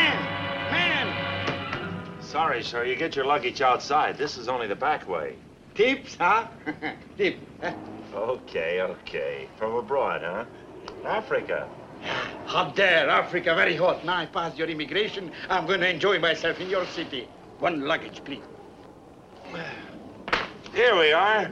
Say, what are you gotten at anyway? Uh, let's see your custom slip. Does it hurt you, huh? No. He has clearance, huh? it not hurt you. It not hurt me. It not hurt anybody. Only one person in the whole world. Huh? Tip, huh? Huh? Tip. Gary Allen has been examined by a doctor. Well, Doctor? I took a preliminary blood test. So far, it looks as if you were exposed to some sort of metallic radiation. What? Doctor, would the radiation cause that kind of reaction? That's the trouble. It just looks like it, I said. Maybe you came near some sort of dangerous metal. But then again, my tests don't indicate any metal I've ever heard of. Any metal on Earth. Jeepers, what if that Hold it, Jimmy. Gary, when was this plane crash of yours? You ought to remember the date, Clark. It was the same time Superman tangled with that big asteroid, smacked it to pieces, remember? Saved the world from a collision. Well, my plane got caught in a shower of fragments. Mr. Kent, that's it. Uh, Hold it, will you, Jimmy? Gary, did you ever hear of a man by the name of Van Wyck from Africa? Who? Van Wyck. I checked with the customs people. He picked up a very heavy satchel. And while he's listed as a plantation owner, he signs himself as professor. Uh, No, I've never heard of him. Inside of that satchel, he must have been carrying a. I beg your pardon, Jimmy. Uh, will you excuse us for just a second?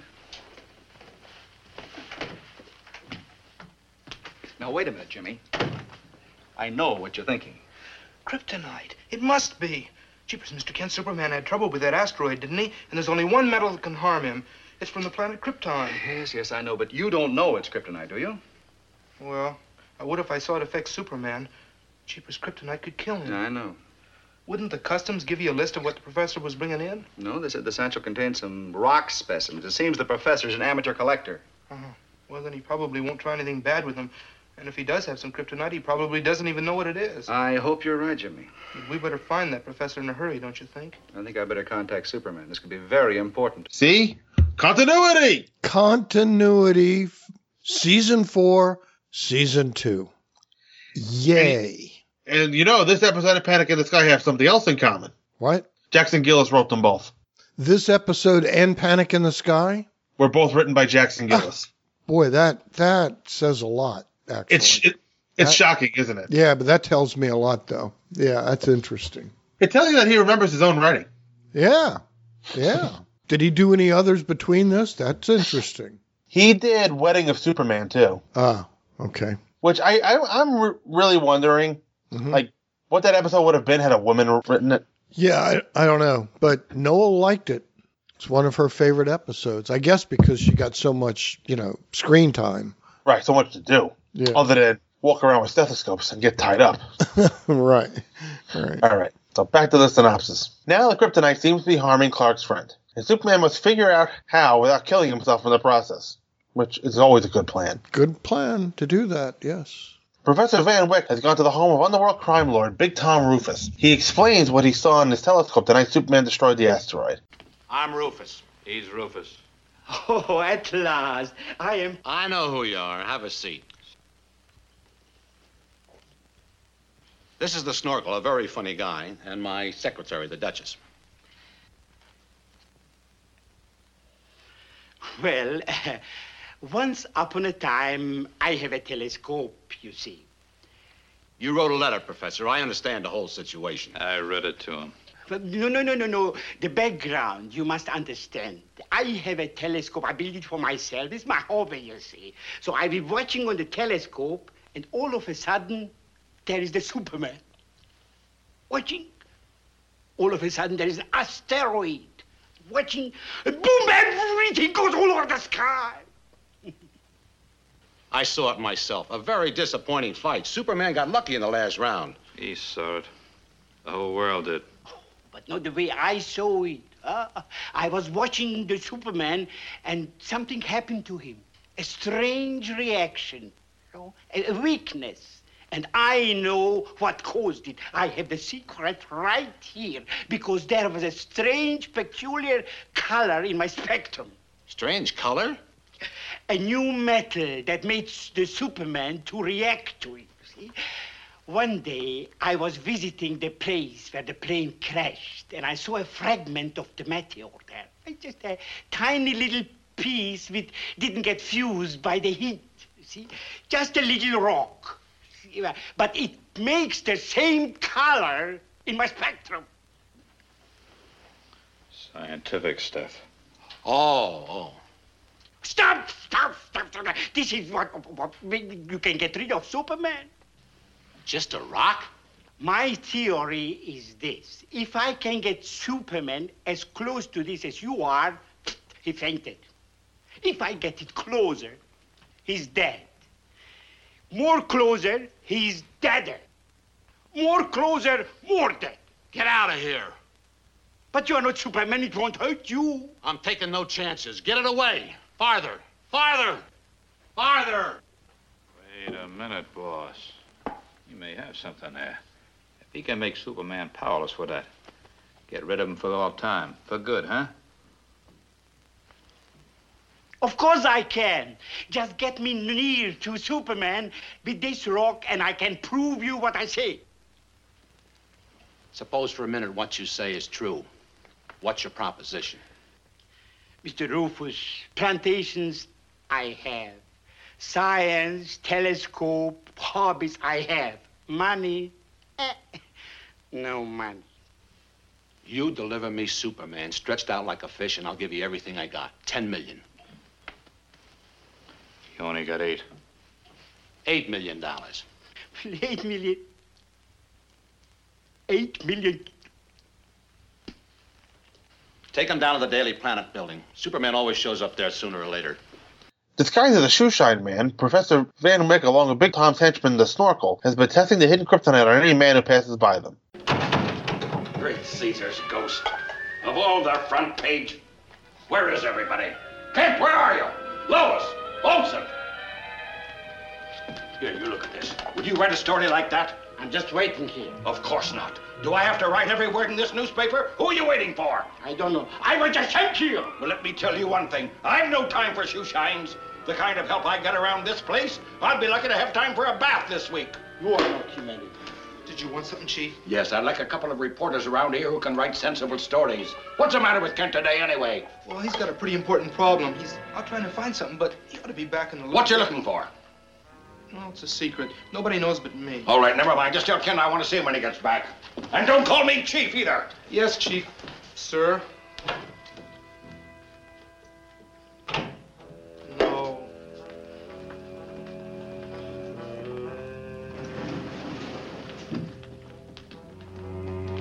Shine. Say, that's a good idea. A man should look his best for a free lunch, huh?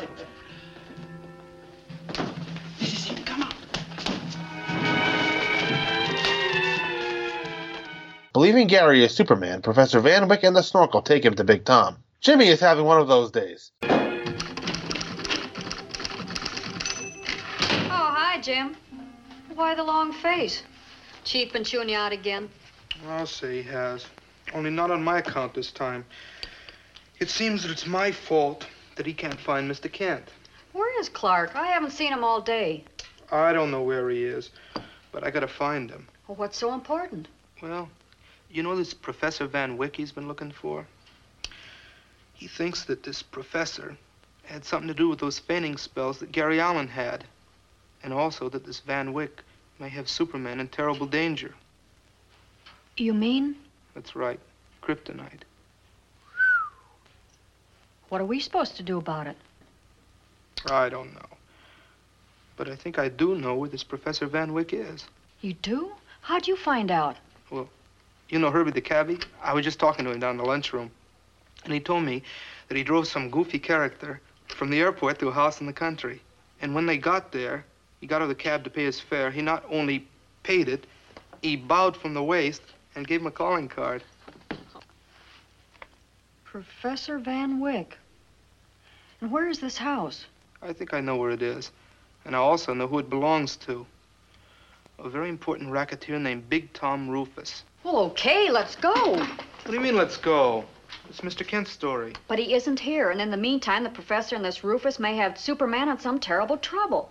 Can't you see, Jim? We've got to get out there. Well, I guess so. Only we better take the police along. Oh, we can't. They'll be raiding the place with sirens screaming and spoil everything. Come on. Mm, Okay, you go get the car out of the garage, and I'll leave a note for Mr. Kent in case he can get in contact with Superman. I'll get my coat and meet you downstairs in five minutes. Okay. In an effort to help Superman, Lois and Jimmy go to the gangster's home to confront him. I went through his wallet, boss. Name's Gary Allen. Lives here in Metropolis, but he travels a lot. Does jobs for the government, sort of uh, an investigator. So? So that's what Superman figures to be. It's a perfect identity for him. Could it be? No, no, he's just an ordinary guy. Well set up, athletic, but certainly no Superman. Look at it this way. None of the rest of us here are affected by that little wreck. And nobody down at the planet office was affected when the professor shoved it at them. Except this Allen character. Go ahead. How come? Yeah, Ah, how indeed. Hey, come here a minute, Duchess. A few minutes ago, you were wanting to test that knitting needle. Here, give it to me.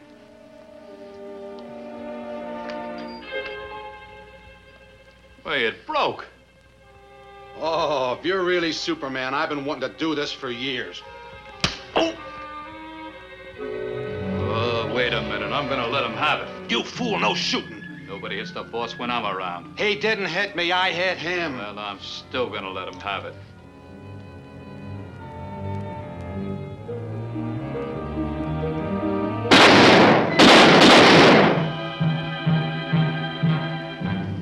You're a fool, but you proved one thing beyond a shadow of a doubt. He's not hurt. His heart's beating as good as ever.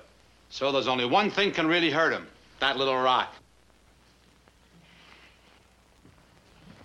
Well, I told you all along, one little whiff of this and he's unconscious. A little stronger exposure, a little longer exposure, and he's dead. Boom! May I have my eight million dollars, please?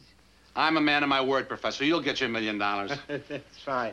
One million? You said eight million! Let's look at it this way, Professor. Who needs that kind of money? One million. I found him prowling around the premises. I seen the kid before at the Daily Planet building. Reporters? Yeah, yeah, they're reporters. Well, isn't that just too bad for them? What are you doing to Mr. Allen? And where's Superman? My dear young people, Mr. Allen is Superman. He can't be. You're making a terrible mistake. There's no mistake. He proved it himself. I'm afraid Gary Allen, alias Superman, has come to the end of the road. And since you chose to be so snoopy, I'm afraid you're going to travel with him. Come on, get the rope out of the other room. We'll tie him up. They're tied up as a napalm is lit to cover Big Tom's escape. Meanwhile, the kryptonite has been placed closer to Gary. It is also preventing Superman from rescuing his friends. Professor Van Wyck now regrets ever finding the kryptonite. Put the rock beside Superman there, Professor, so you can be sure he won't come to. This terrible thing you are going to do, it makes me feel sick. For a million dollars, you can get well. Now, do like the boss says, huh? No, no. I wish I've never seen this deadly rock, this, this terrible rock. He hurls the deadly rock before Big Tom takes him by force. It lands near Jimmy, and Superman alerts him and Lois to kick it into the fireplace. The Man of Steel uses a weed burner to set the kryptonite on fire. With the lethal meteor now in ashes, Superman can free Gary, Lois, and Jimmy before the napalm takes full effect. Meanwhile, sirens are heard nearby. Jimmy called Metropolis Inspector Bill Henderson to arrest Big Tom and his gang one hour after the cover porter and Lois arrived at the house. Later at the planet, It still seems incredible, but Superman's explanation must be the right one. Although the kryptonite knocked me out and eventually would have killed me, while I was under its influence, I was impervious to bullets or anything else. Jeepers, for a while there, you really were Superman. Did I hear someone mention Superman? You certainly did. Where have you been? Yes, old friend. Where have you been all afternoon? Well, you might say I've been looking for you. After all, we were supposed to have lunch, weren't we? All right. So, what are your thoughts on this one? I actually like this one. I actually like this. It's got some, you know, goofy parts and some. So, intense fire will melt kryptonite. What? Really? Interesting. Um, that kind of stuff. But overall, yeah, I like this. I think overall, I give this one a solid B as well. Yeah, uh, yeah, I do too. You know, I like it as a follow up to Panic in the Sky. You know, yeah, so doesn't follow up on the plot. It just follows up on uh, the fact that it happened. Right. So, You know, it's and a it just solid episode. adds the coolness that it's really bat that the guy who played Batman is uh, is now playing Clark Kent's good friend. You know, and he's such a good friend that we've never seen him and will never ever again. Well, he travels a lot. He travels a lot. I can believe that this guy was this guy was Batman. He, he's a he's a large man. He's a big man. He's a big man. He and George Reeves, both pretty big men. Uh, Finding I think out- Lowry has a little more width than George does. Yeah, and when you see him in the bat costume of the time period, yeah, y- it's again, it goes from being comical to downright spooky. Right. But uh, I highly recommend the Robert Lowry Batman serials. I liked them. I enjoyed them. Well, for what they were. Well, he only did one. He did the second one. He did the second one, but I like them both. I like um partially sentimental reasons. You know, they did a marathon showing one winter here in Richmond. One of the theaters were showing the Superman followed by the Batman serials all day.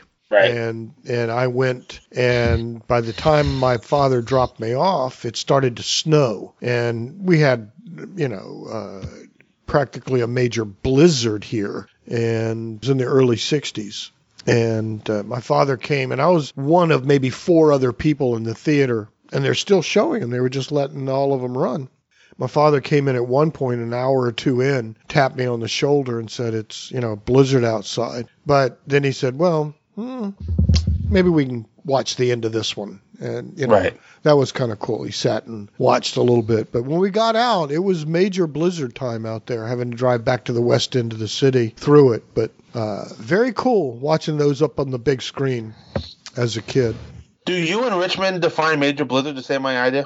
uh, probably not, but for us, a major Right. blizzard was knee high. So we were looking at 10, 12 inches of snow, and the whole city is stopped and everything, right. you know, is down. 10 or 12 inches is, is a lot of snow for us, not the normal two or three inches. Right. But um, we've had blizzards here where we've gotten two to three feet of snow. That's some serious snow. Yeah, that's some serious stuff. Yeah. Even here. All right. And I'm not even in this really in the snow belt. Right. All right. So to the episode. To the episode. Starts off with a gloved hand putting a chunk of rock into what I initially thought was a lead box. You know, and it's r- juxtaposed right over. The, is that the right word? Or It's right o- Juxtaposed, yes. right over the rock is the title "Deadly Rock." So Mm-hmm. this episode is beating you over the head that that's the dead that's a deadly rock. That's a deadly rock. Yeah, and we see him Well- loaded into the satchel. It's only deadly to two people that we know of. Well, should only be deadly to one. Right. Unless it's post crisis when it's deadly to everybody with a long enough exposure. Or unless it's Smallville and it gives you superpowers. Which it kind of does in this episode. It does kind of, but you're unconscious, so you don't really know that you have Sure. superpowers, right? So we see him putting the hand putting the. See, I thought that was a lead box, but that doesn't track because if it was in a lead box, it wouldn't affected any of them Exactly. Exactly. unless the lid fell off in, in the back. No, it's it's uh, because the way he yeah, it was not a lead box. I don't think. So. Although it should have been when he was traveling with it, until he really wanted to expose people to it, like they did when they were doing the shoe shine. that was probably in a lead box because he opened it and pointed it at people. Right. And it, and it was very obvious he was pointing it at people. It was obvious he Yeah, wasn't there, especially since shoe shine guys tend to hang out at the outside of the building. So next we get some stock footage of United Airlines. Mm, Oh, not blowing up.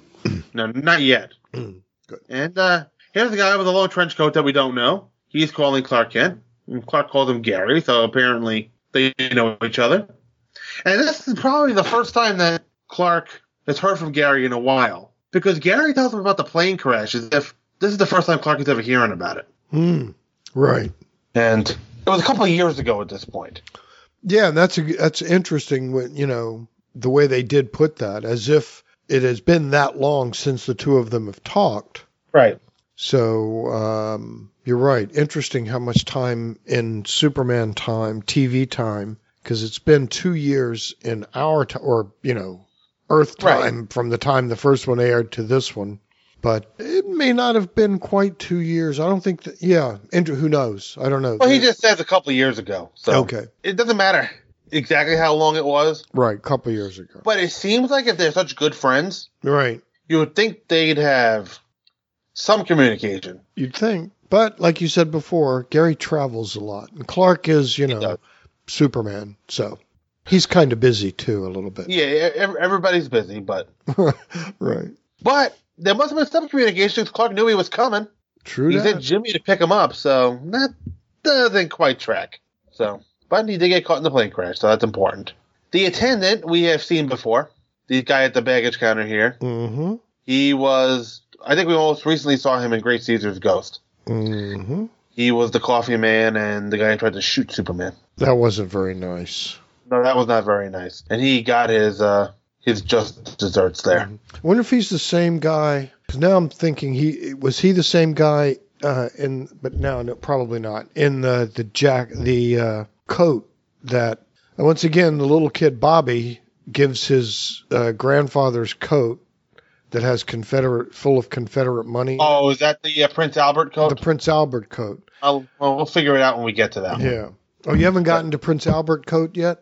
No, that's season five. Oh, okay, good. I may not be. Yeah, we'll have to see if I'm around for that one. Yeah. So Yeah, I get to pick and choose. you do, I don't. hey, your show, man. I know. Um, that that's not a complaint. Not a complaint. Not a But complaint. I will say this: the dog who knew Superman is gonna get unseated. really, you found one you've hated better or yes, more? I have. Ooh, ooh, interesting. You'll have to wait for next week for that one, folks. Ooh, I can look ahead. Oh, You I can- know which one it is now. Then that gave it away. So the attendant picks up a bag that isn't Gary's, but it's pretty heavy. So if we're paying attention, this is the uh, same bag from the opening shot that the hand put the put the rock in. So It's kryptonite. it is kryptonite. We'll just call it kryptonite. It's kryptonite. Yes, it is. Or it has since it's still in rock form. Right. and just probably a piece of the asteroid. Yeah. It's not total kryptonite, but has kryptonite in it. Right. And this bag is so heavy, I can only imagine what the airline fees for them that would be now. Mm. You couldn't There were, afford no, there were no baggage fees then, but they're- they'll kill you now, it. Yeah, you couldn't afford it. especially for something that heavy. So meanwhile, Gary, who was feeling better than he's ever been in years, passes out as soon as the bag was put down in the uh, little counter there. So he- here's Gary. laying- So Clark hangs up the phone and is on his way to the airport. And here is Gary laying on the bench as Clark picks him up. As he picks him up, he says, "All right, Gary, come on, boy," as if he's his pet dog. I found that bit of dialogue a little weird. Mm. I think that was a common thing back then. Yeah. And he said that to Jimmy. He said that to other people. He may have even said that to Perry Right. when he was taking him out of the sweat box. Come on, Yeah. boy. And honestly, Clark is not getting any points for being easy with the unconscious guy. Uh, no, he, He's kind of throwing Gary around here on this bench. yeah. Well, he's Batman. He can take it. Yeah, he can. so So now Jimmy shows up and he's quite com- perplexed to see Clark, but you know what? Clark found the shortcut that didn't involve traffic. Gee, I wonder what that was. Yeah, I wonder. He, could he have gone over the traffic? Mm, maybe. Maybe No. Superman helped him. Maybe. So Gary is quite confused as to why he fainted. Because he mentioned he felt it on the plane, too. So I don't know if Professor Van Wyck was sitting next to him or Or close the bag- enough. Yeah. close enough that it was bugging him. So Gary retraces his steps, and then all of a sudden, both Gary and Clark are kind of feeling the effect of whatever's in the bag, and uh, that's going to tell us that, tell us at least, that it's kryptonite. Batman and Superman down. Yeah. and it's quite amusing seeing Jack Larson have to catch a man almost twice his size. right. Right. Yeah, they played that up pretty nicely too. They That was a did. fun scene. And he's like, oh, "You better help me," Yeah. because Jack Larson is not a large man. Uh no. Was not. No. Speaking of people who aren't very large, here is an annoying guy at the counter demanding service. We're going to find out that this is uh, Professor Van Wyck. Who What do you think of has Lots of property, but no no money. I have No no, money. money. I have no money. So what do you think of this guy? Uh you know, he fits right into one of the three categories of scientists on the show and uh, could have been played by, you know, this part he could have played the the the other professor um as well as as as the other professor could have played this guy. Uh and I think wait, it might have even been the other kryptonite episode. Yeah, No, with no, the- it was the freeze, the big freeze episode. Yeah. In the big freeze, Well, no, I I think you're thinking of the cr- the foreign scientist from Defeat of Superman, foreign scientists from the defeat of Superman. the one who, who synthesizes the kryptonite.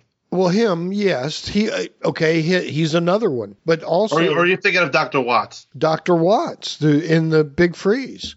Right. Uh, this guy could have played the Doctor Watts part. He wouldn't have done probably the backwards, you know, No. that extra talking thing from Metropolis. I am Metropolis. Yes, Now, this guy's shtick is the accent, and uh, he's very animated. very animated. We'll see that when he- when he all tells of his them are. story. Right, all of them are, but this guy particularly, and he likes money. He needs money. Well, he doesn't have any. doesn't have any money, Apparently, he's not a very good farmer. but he has land. He has animals. He has things. Uh, no money. No money, but he has a no money. telescope. But he has a deadly rock too. And yeah, he does. And I'm not sure if this guy is a scientist or just some schmuck with a telescope. Uh, he's just a guy with a telescope. That's all. Lucky. He got lucky, found a rock. Yeah. I don't know why he thinks it's kryptonite, other than he must have been watching. Didn't he say he was Yeah, actually he said with a he was wa- telescope He, he was watching through his telescope, Eh. when Superman hit it? and it was the same color. Right. So, there we have it. But meanwhile, so he's confusing the hell out of this attendant because he's just talking very fast in his, in his uh, whatever accent he's got. And the attendant has one of his best lines of the episode. Huh? so Clark and Jimmy take Gary to the doctor because not only is this guy a doctor, he's also a very good friend of Clark's. Of course he So, is. so apparently, a blood test revealed that he was exposed to some kind of metallic radiation. Good blood test. Yeah, that, that is a good blood test. And uh, does this mean he has kryptonite poisoning? Uh, that's what it sounds like. Yeah. The, the doctor was confused, and this is where Gary uh, says that his plane crashed during. Because at first, Clark was putting everything on.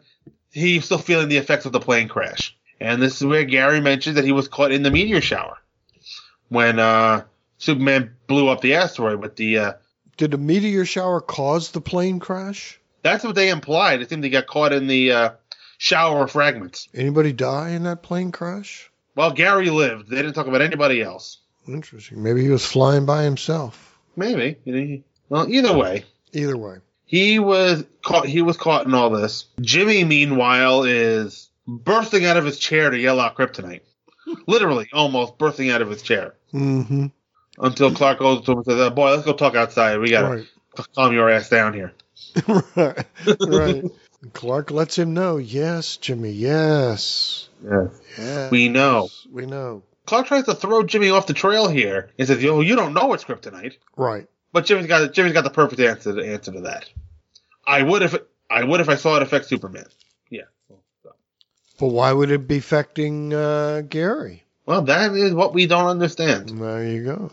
So they know a couple things about Professor Vanderbilt that he's a rock collector. So they're kind of hoping that he doesn't know what he has, but well, we already know from his speech at the airport that uh, he has an idea.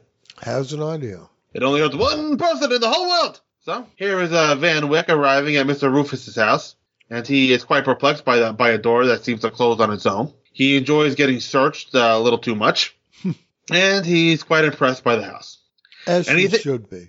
As he should be. And he thinks that everybody who shows up is Mr. Rufus. Snorkel uh, comes up and uh, Vanwick tells him about how they have no money. And this is where we learn that uh, the professor watched the events of Panic in the Sky through his telescope.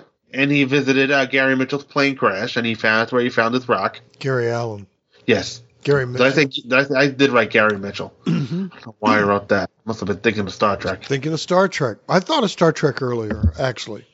I caught myself thinking Gary Mitchell. Interesting, isn't it? It is. So Van Wyck postulates that the Rock can kill Superman, and he humorously brings the Rock toward Rufus, who orders him away from it because he's afraid of it. The Professor here is definitely the comic relief of the episode. Uh, this bad guy, by the way, the boss. Yes. This is his only appearance in Adventures, isn't it? I, think, so. I don't. I don't recall ever seeing him before or since. I haven't seen any of these people before or since, actually. Yeah, I think uh, I think his uh, wife, the Gunmall, whatever her name is, the Duchess. The Duchess, thank you, the Duchess, and uh, hello, Duchess, and uh, but of course his the main guy I think has been on before or will be. Not the main guy, the g- his henchman, the guy standing behind him and whispers, "But you're not worth eight million, or you're not worth whatever, ten million, or Well, whatever." you hope he could have come back. He's a very funny guy. Yeah, yeah, Well, uh, So we're told, at least. right. Well, let's see if he comes back. All right, folks, just talk amongst yourselves while I figure this out. Who are you looking up? You're looking up the main guy, No, I'm looking up the henchman. I, kn- I don't. Let's see. His name is Rick Roman. Rick Roman is the henchman. Yes. Yeah, wasn't he in the barber episode? I haven't done that one yet.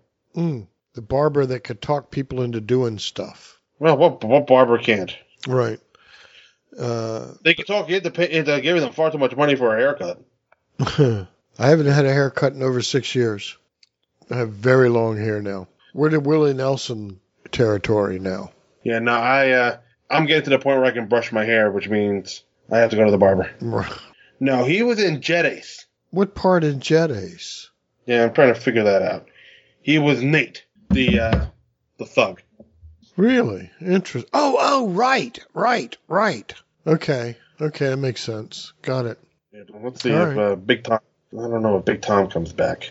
Yeah, I don't think so. I think this is his only shot. The professor is telling his story about how all how all the fragments went all over the sky. He's very excited about what he just saw. He needed to tell his story very in very animated fashion. Yep. And it was good. And the fact that it was a recall from a previous episode, which they had never done Nope. So well, they did a little bit because of the kryptonite. in Superman week. They recalled That's to true. defeat a Superman. That's true. That's That's the only two times that I could that I could That's think of. true. The lead pipe with Superman. in it. Yes. Right. So Rufus wants Superman out of the way so much that he's willing to give Van Wyck more than his entire net worth. Yeah, that's that's so stupid. Which tells you right off he's lying. He has no plans at all. No. You could have just told the guy Van Wyck. He could have said, "I'll give you a million dollars," and Van Wyck would have loved it. Yeah. And the boss could have afforded to do it, and everybody would have been happy. Well, yeah, especially if you get rid of Superman, he could probably make that money back pretty quickly. Pretty quickly. All right. So obviously, where else would you send somebody trying to kill Superman? You send them to the planet. Of course. Van Wick will pose as the shoeshine man, and uh, Snorkel just poses as somebody just standing around doing nothing in the middle of the of the hallway. And no one says a word about the about these two idiots just hanging around outside Perry's office. Mm. And it's also a rare moment where the storeroom door is open. Yeah, I thought of that too. I thought, "Oops, Clark, you did you forgot to close the door, buddy." Look out. So Perry comes out and starts screaming. And then he, then he screams at Van Wyck. You know, and you would think that he would notice whatever is vexing him before it got to the paper, but oh well. I like Van Wyck's jacket here. All of a sudden, this professor guy's wearing a like a brown Um, leather jacket. A very stylish brown leather jacket. Really Yeah, I like nice that. looking brown leather jacket. Yeah, really like that jacket a lot, actually. Yeah, he's, he's out of his 1920s plantation owner outfit. hmm Well, supposedly he's now just being a street person. Yeah. Uh, shoe shine, but that leather jacket is nice. I'd like to have that jacket. I'm guessing that is courtesy of Big Tom, that jacket. I don't know. It looks like it fits him. Looked like he's worn it before. Well, they probably brought him to a store to buy his disguise. All right. All right. You got it. You know, expenses. All right, I'll go along with that. They did costume for the event. Well, you gotta gotta look the part. I, I don't I don't think he bought it on. He has no money, so he didn't buy it. No money, right? No money. How did he get? To, how did he get a book a flight if he has no money? No money. Credit cards that they didn't have in 1954. Or maybe Big Tom blew him in. Could be. He did write letters to uh, to Big Tom. Yes. So so a- after uh, Perry yells at Van Wick and uh, tells us more about his bathing habits than we ever wanted to know, Perry needs to dedicate find some time for his bath. Of course. Those of us with with senses of smell will thank him later. Yes. So uh, then he yelled at Jimmy, who shows up, and uh, Perry got in a preemptive "Don't call me chief." Yet Jimmy still says it. So now, are you surprised here that Perry doesn't kind of push Jimmy for whatever secret Jimmy is not telling him? Uh, a little bit, but Perry sometimes will not do that. He's done that before where one of his reporters says something and then he'll just, you know, push them out, get them out and say, oh, and make a comment. Right. Nobody ever tells me anything. No, can't keep up. What's going on? Try to run a newspaper, et cetera, et cetera. Right. So So yeah, I think I think this was pretty much in character for both of them. okay. I watched it the second time today while I was folding my laundry, of all things. Mm-hmm. As he walks away from Van Wick and Snorkel, Jimmy says no. What do you think he's referring to when he says no? Says no. He looks he looks at Van Wick and then says no. I don't know. I don't remember that. Right. Yeah, I couldn't figure it out. Like maybe he's wondering, is this the guy? Maybe he's saying no. I don't know. Van Wick said it to Jimmy or Jimmy said it to Van Wick? Jimmy kind of says it as he's walking away. Jimmy says no. Yeah. Oh, he's answering the guy, no, I don't want a shoe shine. Oh, hmm, okay, yeah, probably. Yeah, I don't want to shine. No, thank you. And giving him a weird look like you're not supposed to even be here. No. Yeah, yeah. These shoe shine guys normally, when they hang out in buildings, they hang out like in the, either in the lobby or outside. Right. They're not usually right in the uh, in the workplace. No.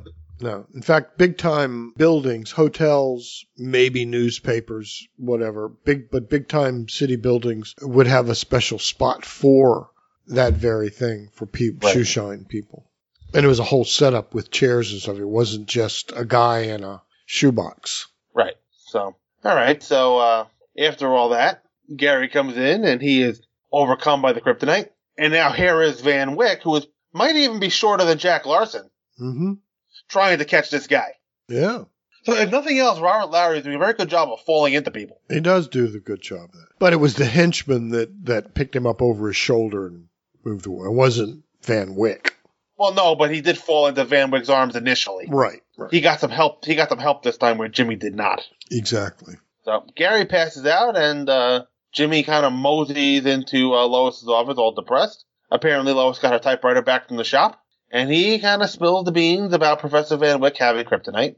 And apparently, Jimmy knows this cab driver who happened to take uh, Van Wyck to a house owned by Big Tom Rufus. This this all happened because of coincidence and plot. So they leave. Jimmy's gonna leave Clark a note, so tells Lois five minutes. So he does something else too. He also calls the police to give them an hour. So here is Gary laid up in a chair, and he's the professor is holding a rock over him, and he's just laying there sleeping. The Duchess is busy poking him with a knitting with a knitting needle. Thank you, Duchess. Yeah, thank you. Snorkel thinks is convinced that that uh, Gary Allen here is Superman, but Big Tom is skeptical. You know, You know, and I'm thinking about when everybody's so skeptical about uh, whether Gary is Superman. Can somebody turn around and look out the window? Oh, and see Superman watching them? Yeah. Yeah. Yeah. he's not exactly sneak. I mean, he's pretending like he's sneaking, but he's he's quite obviously, yeah. But you That know, outfit TV. is not is not built for sneaking, No, but, you know, TV. especially when they sit on the couch. Right. They're looking right at him. Pretty They're looking right at that window. Yeah, pretty much. Superman is not inconspicuous. No. But it is funny because George Reeves moves back there kind of like they can't see him, like he is hiding behind this or that. And it's obvious he's standing right there. And then the even later, the dumb hand signals he gives. It's, it's, phew, wow. But yes, continue. I, I will continue, and uh, he's getting amused by Rufus getting hurt by the punch, and then Not so amused when Rufus pulls his gun out, though. well, Snorkel pulls out the gun Well, and Snorkel and shoots Gary three times.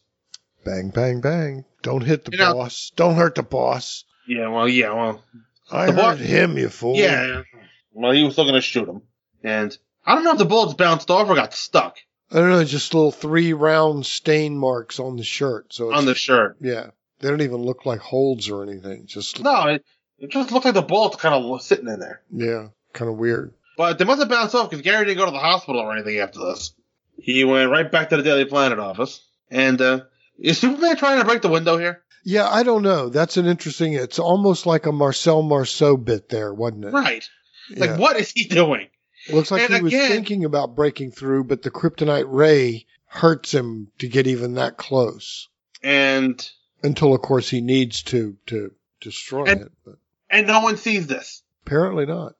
They're so focused on Gary that nobody sees Superman uh, messing around outside the window there. So uh, this is where we learn that uh, the professor's not going to get nearly as much money as he expected. As Rufus kind of just casually tells me, "Yeah, you'll get your million dollars," and well, Mm-hmm. the professor was quite put out by that. But he would not have been. He would not have been if that had been the original deal. If he had really as broke as he said he was, the boss could have offered him the million, made the deal. But now when you offer him eight and and now you say I'll give you a million, when you're still really not planning to give him anything at all. And a million dollars is a huge amount of money, and it's a huge amount of money now too. Huge but amount of money, yes.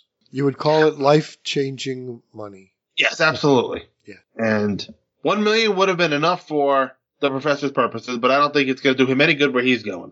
So Lois and Jimmy show up, and they're tied up, and Rufus is going to be go to his fail-safe plan, which is basically to blow the house to hell and back, Lois and Jimmy get tied up a lot in this series. especially in these later episodes. Yeah, yeah. It's almost a, every episode. Almost every episode. Yep. Now Van Wyck is uh, getting uh, a little squeamish as all of a sudden. Mm-hmm. You know, killing Superman seemed like a very good idea to him in concept. Right, and I think this has happened before when they have a uh, a scientist. Other than the de- the defeat of Superman, that scientist, the other scientists, they might come up with a plan, but then they have regrets when it doesn't work out quite like they thought it was going to be, or if other people all of a sudden are going to be hurt. Right. They don't they don't want to play anymore. But think it through, folks. They do, and he wishes he never saw The Rock. And I think he probably realizes he's not getting his million at this point, Yep. and he just kind of throws it, and it happens to land by the fireplace. How convenient. How convenient! And this gives Superman an idea as he goes over to the uh, to the shed and finds a weed burner. Which everybody has. Maybe back then, but not now. I don't have a weed burner. I don't have a weed burner either. We have a guy We have a guy. mows the lawn in exchange for green paper. Oh, yeah. That guy is me. I mow my own lawn. I'm getting too old for that. I'm getting too old for that. So Need to get me a young kid. Come over here and mow the you, grass. uh, yes, yeah, you, uh, you get in trouble now for burning weeds. Uh, yeah. There's all kinds of laws about when and where and how and if. Yeah, you can set something on fire. Well, that's good. We should, you know, be safe. Take care of the planet. Anyway, so Superman's plan is to have Jimmy kick the kryptonite into the fireplace. Which Jimmy does admirably. He does. While tied up in his chair. And he moves quite well in that. He moves quite well and with total confidence that that chair is not just going to crumble into little tiny pieces. With a couple times, he puts all of his weight on like two legs of that chair while he's hopping it across. And, Well, honestly, that chair crumbling into tiny pieces probably wouldn't have been a bad thing for him. well, it would have been very funny. Yeah, it would have. He, he can get he can untie himself from a chair uh, And he that's in could have, pieces. yeah, exactly. But uh, uh, but he doesn't. He moves it across, kicks the kryptonite into the fireplace, where then Superman turns the weed burner on, shooting out a flame like a f- flamethrower. Right. It was a very Mm. it was a very powerful weed burner. Uh, apparently, because it burned up the kryptonite. Yes. That's pretty amazing. It is. Did you notice that when Jimmy started maneuvering toward the uh, toward the fireplace, Lois went in the other direction? yes. Yeah. yeah. Yeah.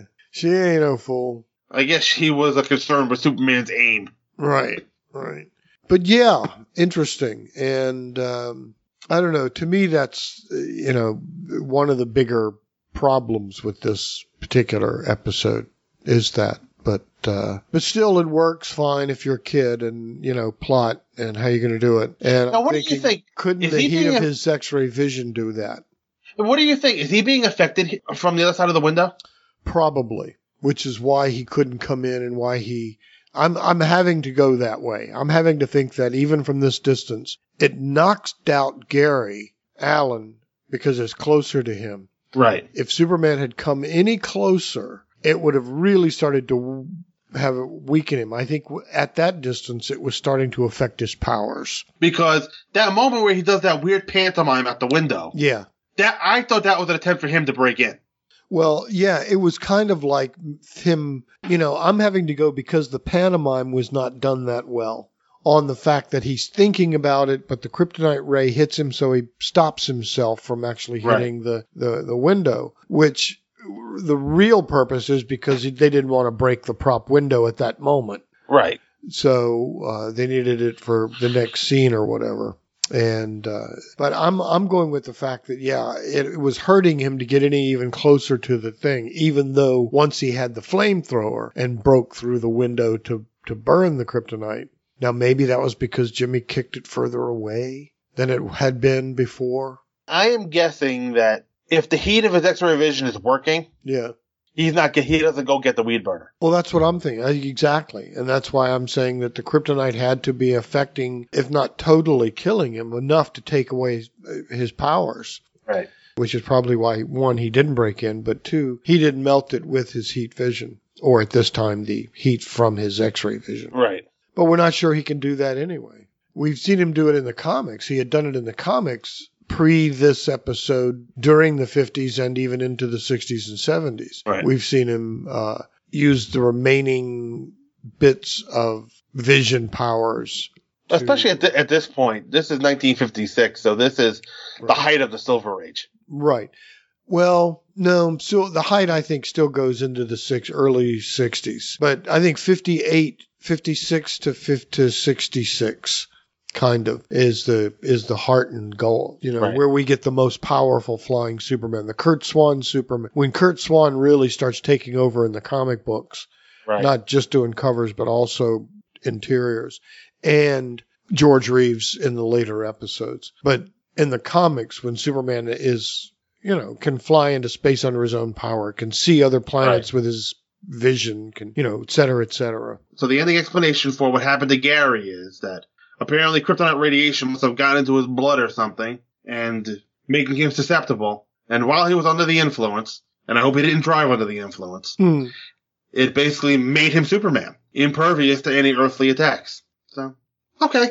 I'm not sure we've ever seen kryptonite function in that quite that purpose, no but it works for this story, I guess. Yeah, it worked out fine for this story. And uh, and again, I give it just a good solid B. I think it's you know it's a it's an it was an enjoyable episode. I enjoyed it as a kid, and I think I even knew when they were doing this in reruns in the '60s. By that point, I had already seen the Batman serial, so I knew by watching this in reruns as a kid that Robert Lowry had been Batman. So even as a little kid in the '60s, I was getting off on the fact that Superman and Batman were in the same show.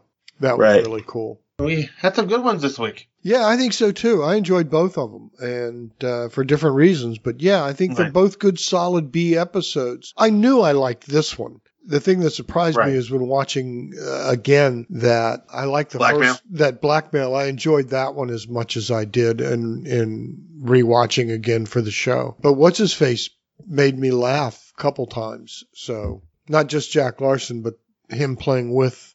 I forgot the actor's name again, but. Uh, Which which one? Uh, when he was tapping him on the head, the cerebellum bit. oh, uh, yeah, the Eddie Perkins character. Eddie Perkins, uh, right? I forgot the actor's name. Sid, Tom- Sid Tomac. Tomac, there you go. Sid Tomac. But uh, but I think they had some really good timing, some really good stuff going on there. So I enjoyed both of tonight's episode. This was fun. This was a good one. All right, so next time I'm going to finish season four with The Phantom Ring. Not bad.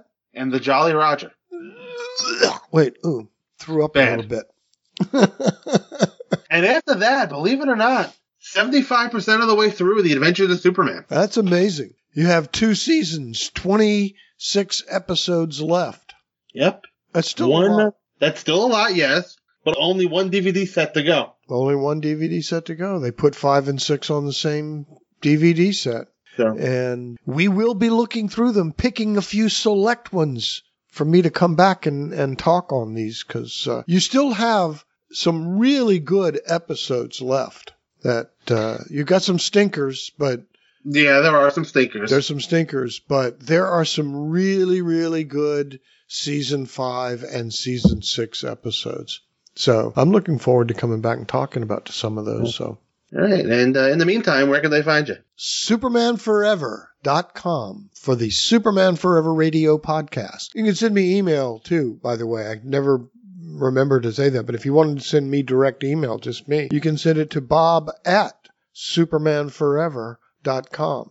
Bob at supermanforever.com. All right, and you can send me email at manofscreen at gmail.com. You can find the show at its homepage, manofscreen.podomatic.com, and uh, you can find it on Facebook. You can just it's, we have a, a group dedicated to the show. It's uh, just put Man of Screen podcast into your search feed, and the group will come up. And uh, you can also find the show on Twitter at Man of Screencast. And if you're so inclined, uh, leave some reviews on iTunes and Stitcher. That'll help raise the the profile of, of the show out on those directories. So, for Bob Fisher, this is Mike Zumo. Thanks for listening, everybody. Have a good one. Don't miss the next thrill packed episode in the amazing Man of Screen podcast. The Man of Screen podcast is produced by Mike Zumo, and all opinions on the show are those of Mike Zumo and his guests, and no one else. All music is in sound clips used in the making of this show are for review purposes only, and no copyright infringement is intended. All trademarks are copyright their original copyright holders. The Man of Screen podcast is a member of the Superman Podcast Network and can be found at www.supermanpodcastnetwork.com. The homepage for the show is manofscreen.podomatic.com, and you can email the show at manofscreen at gmail.com. Thanks for listening.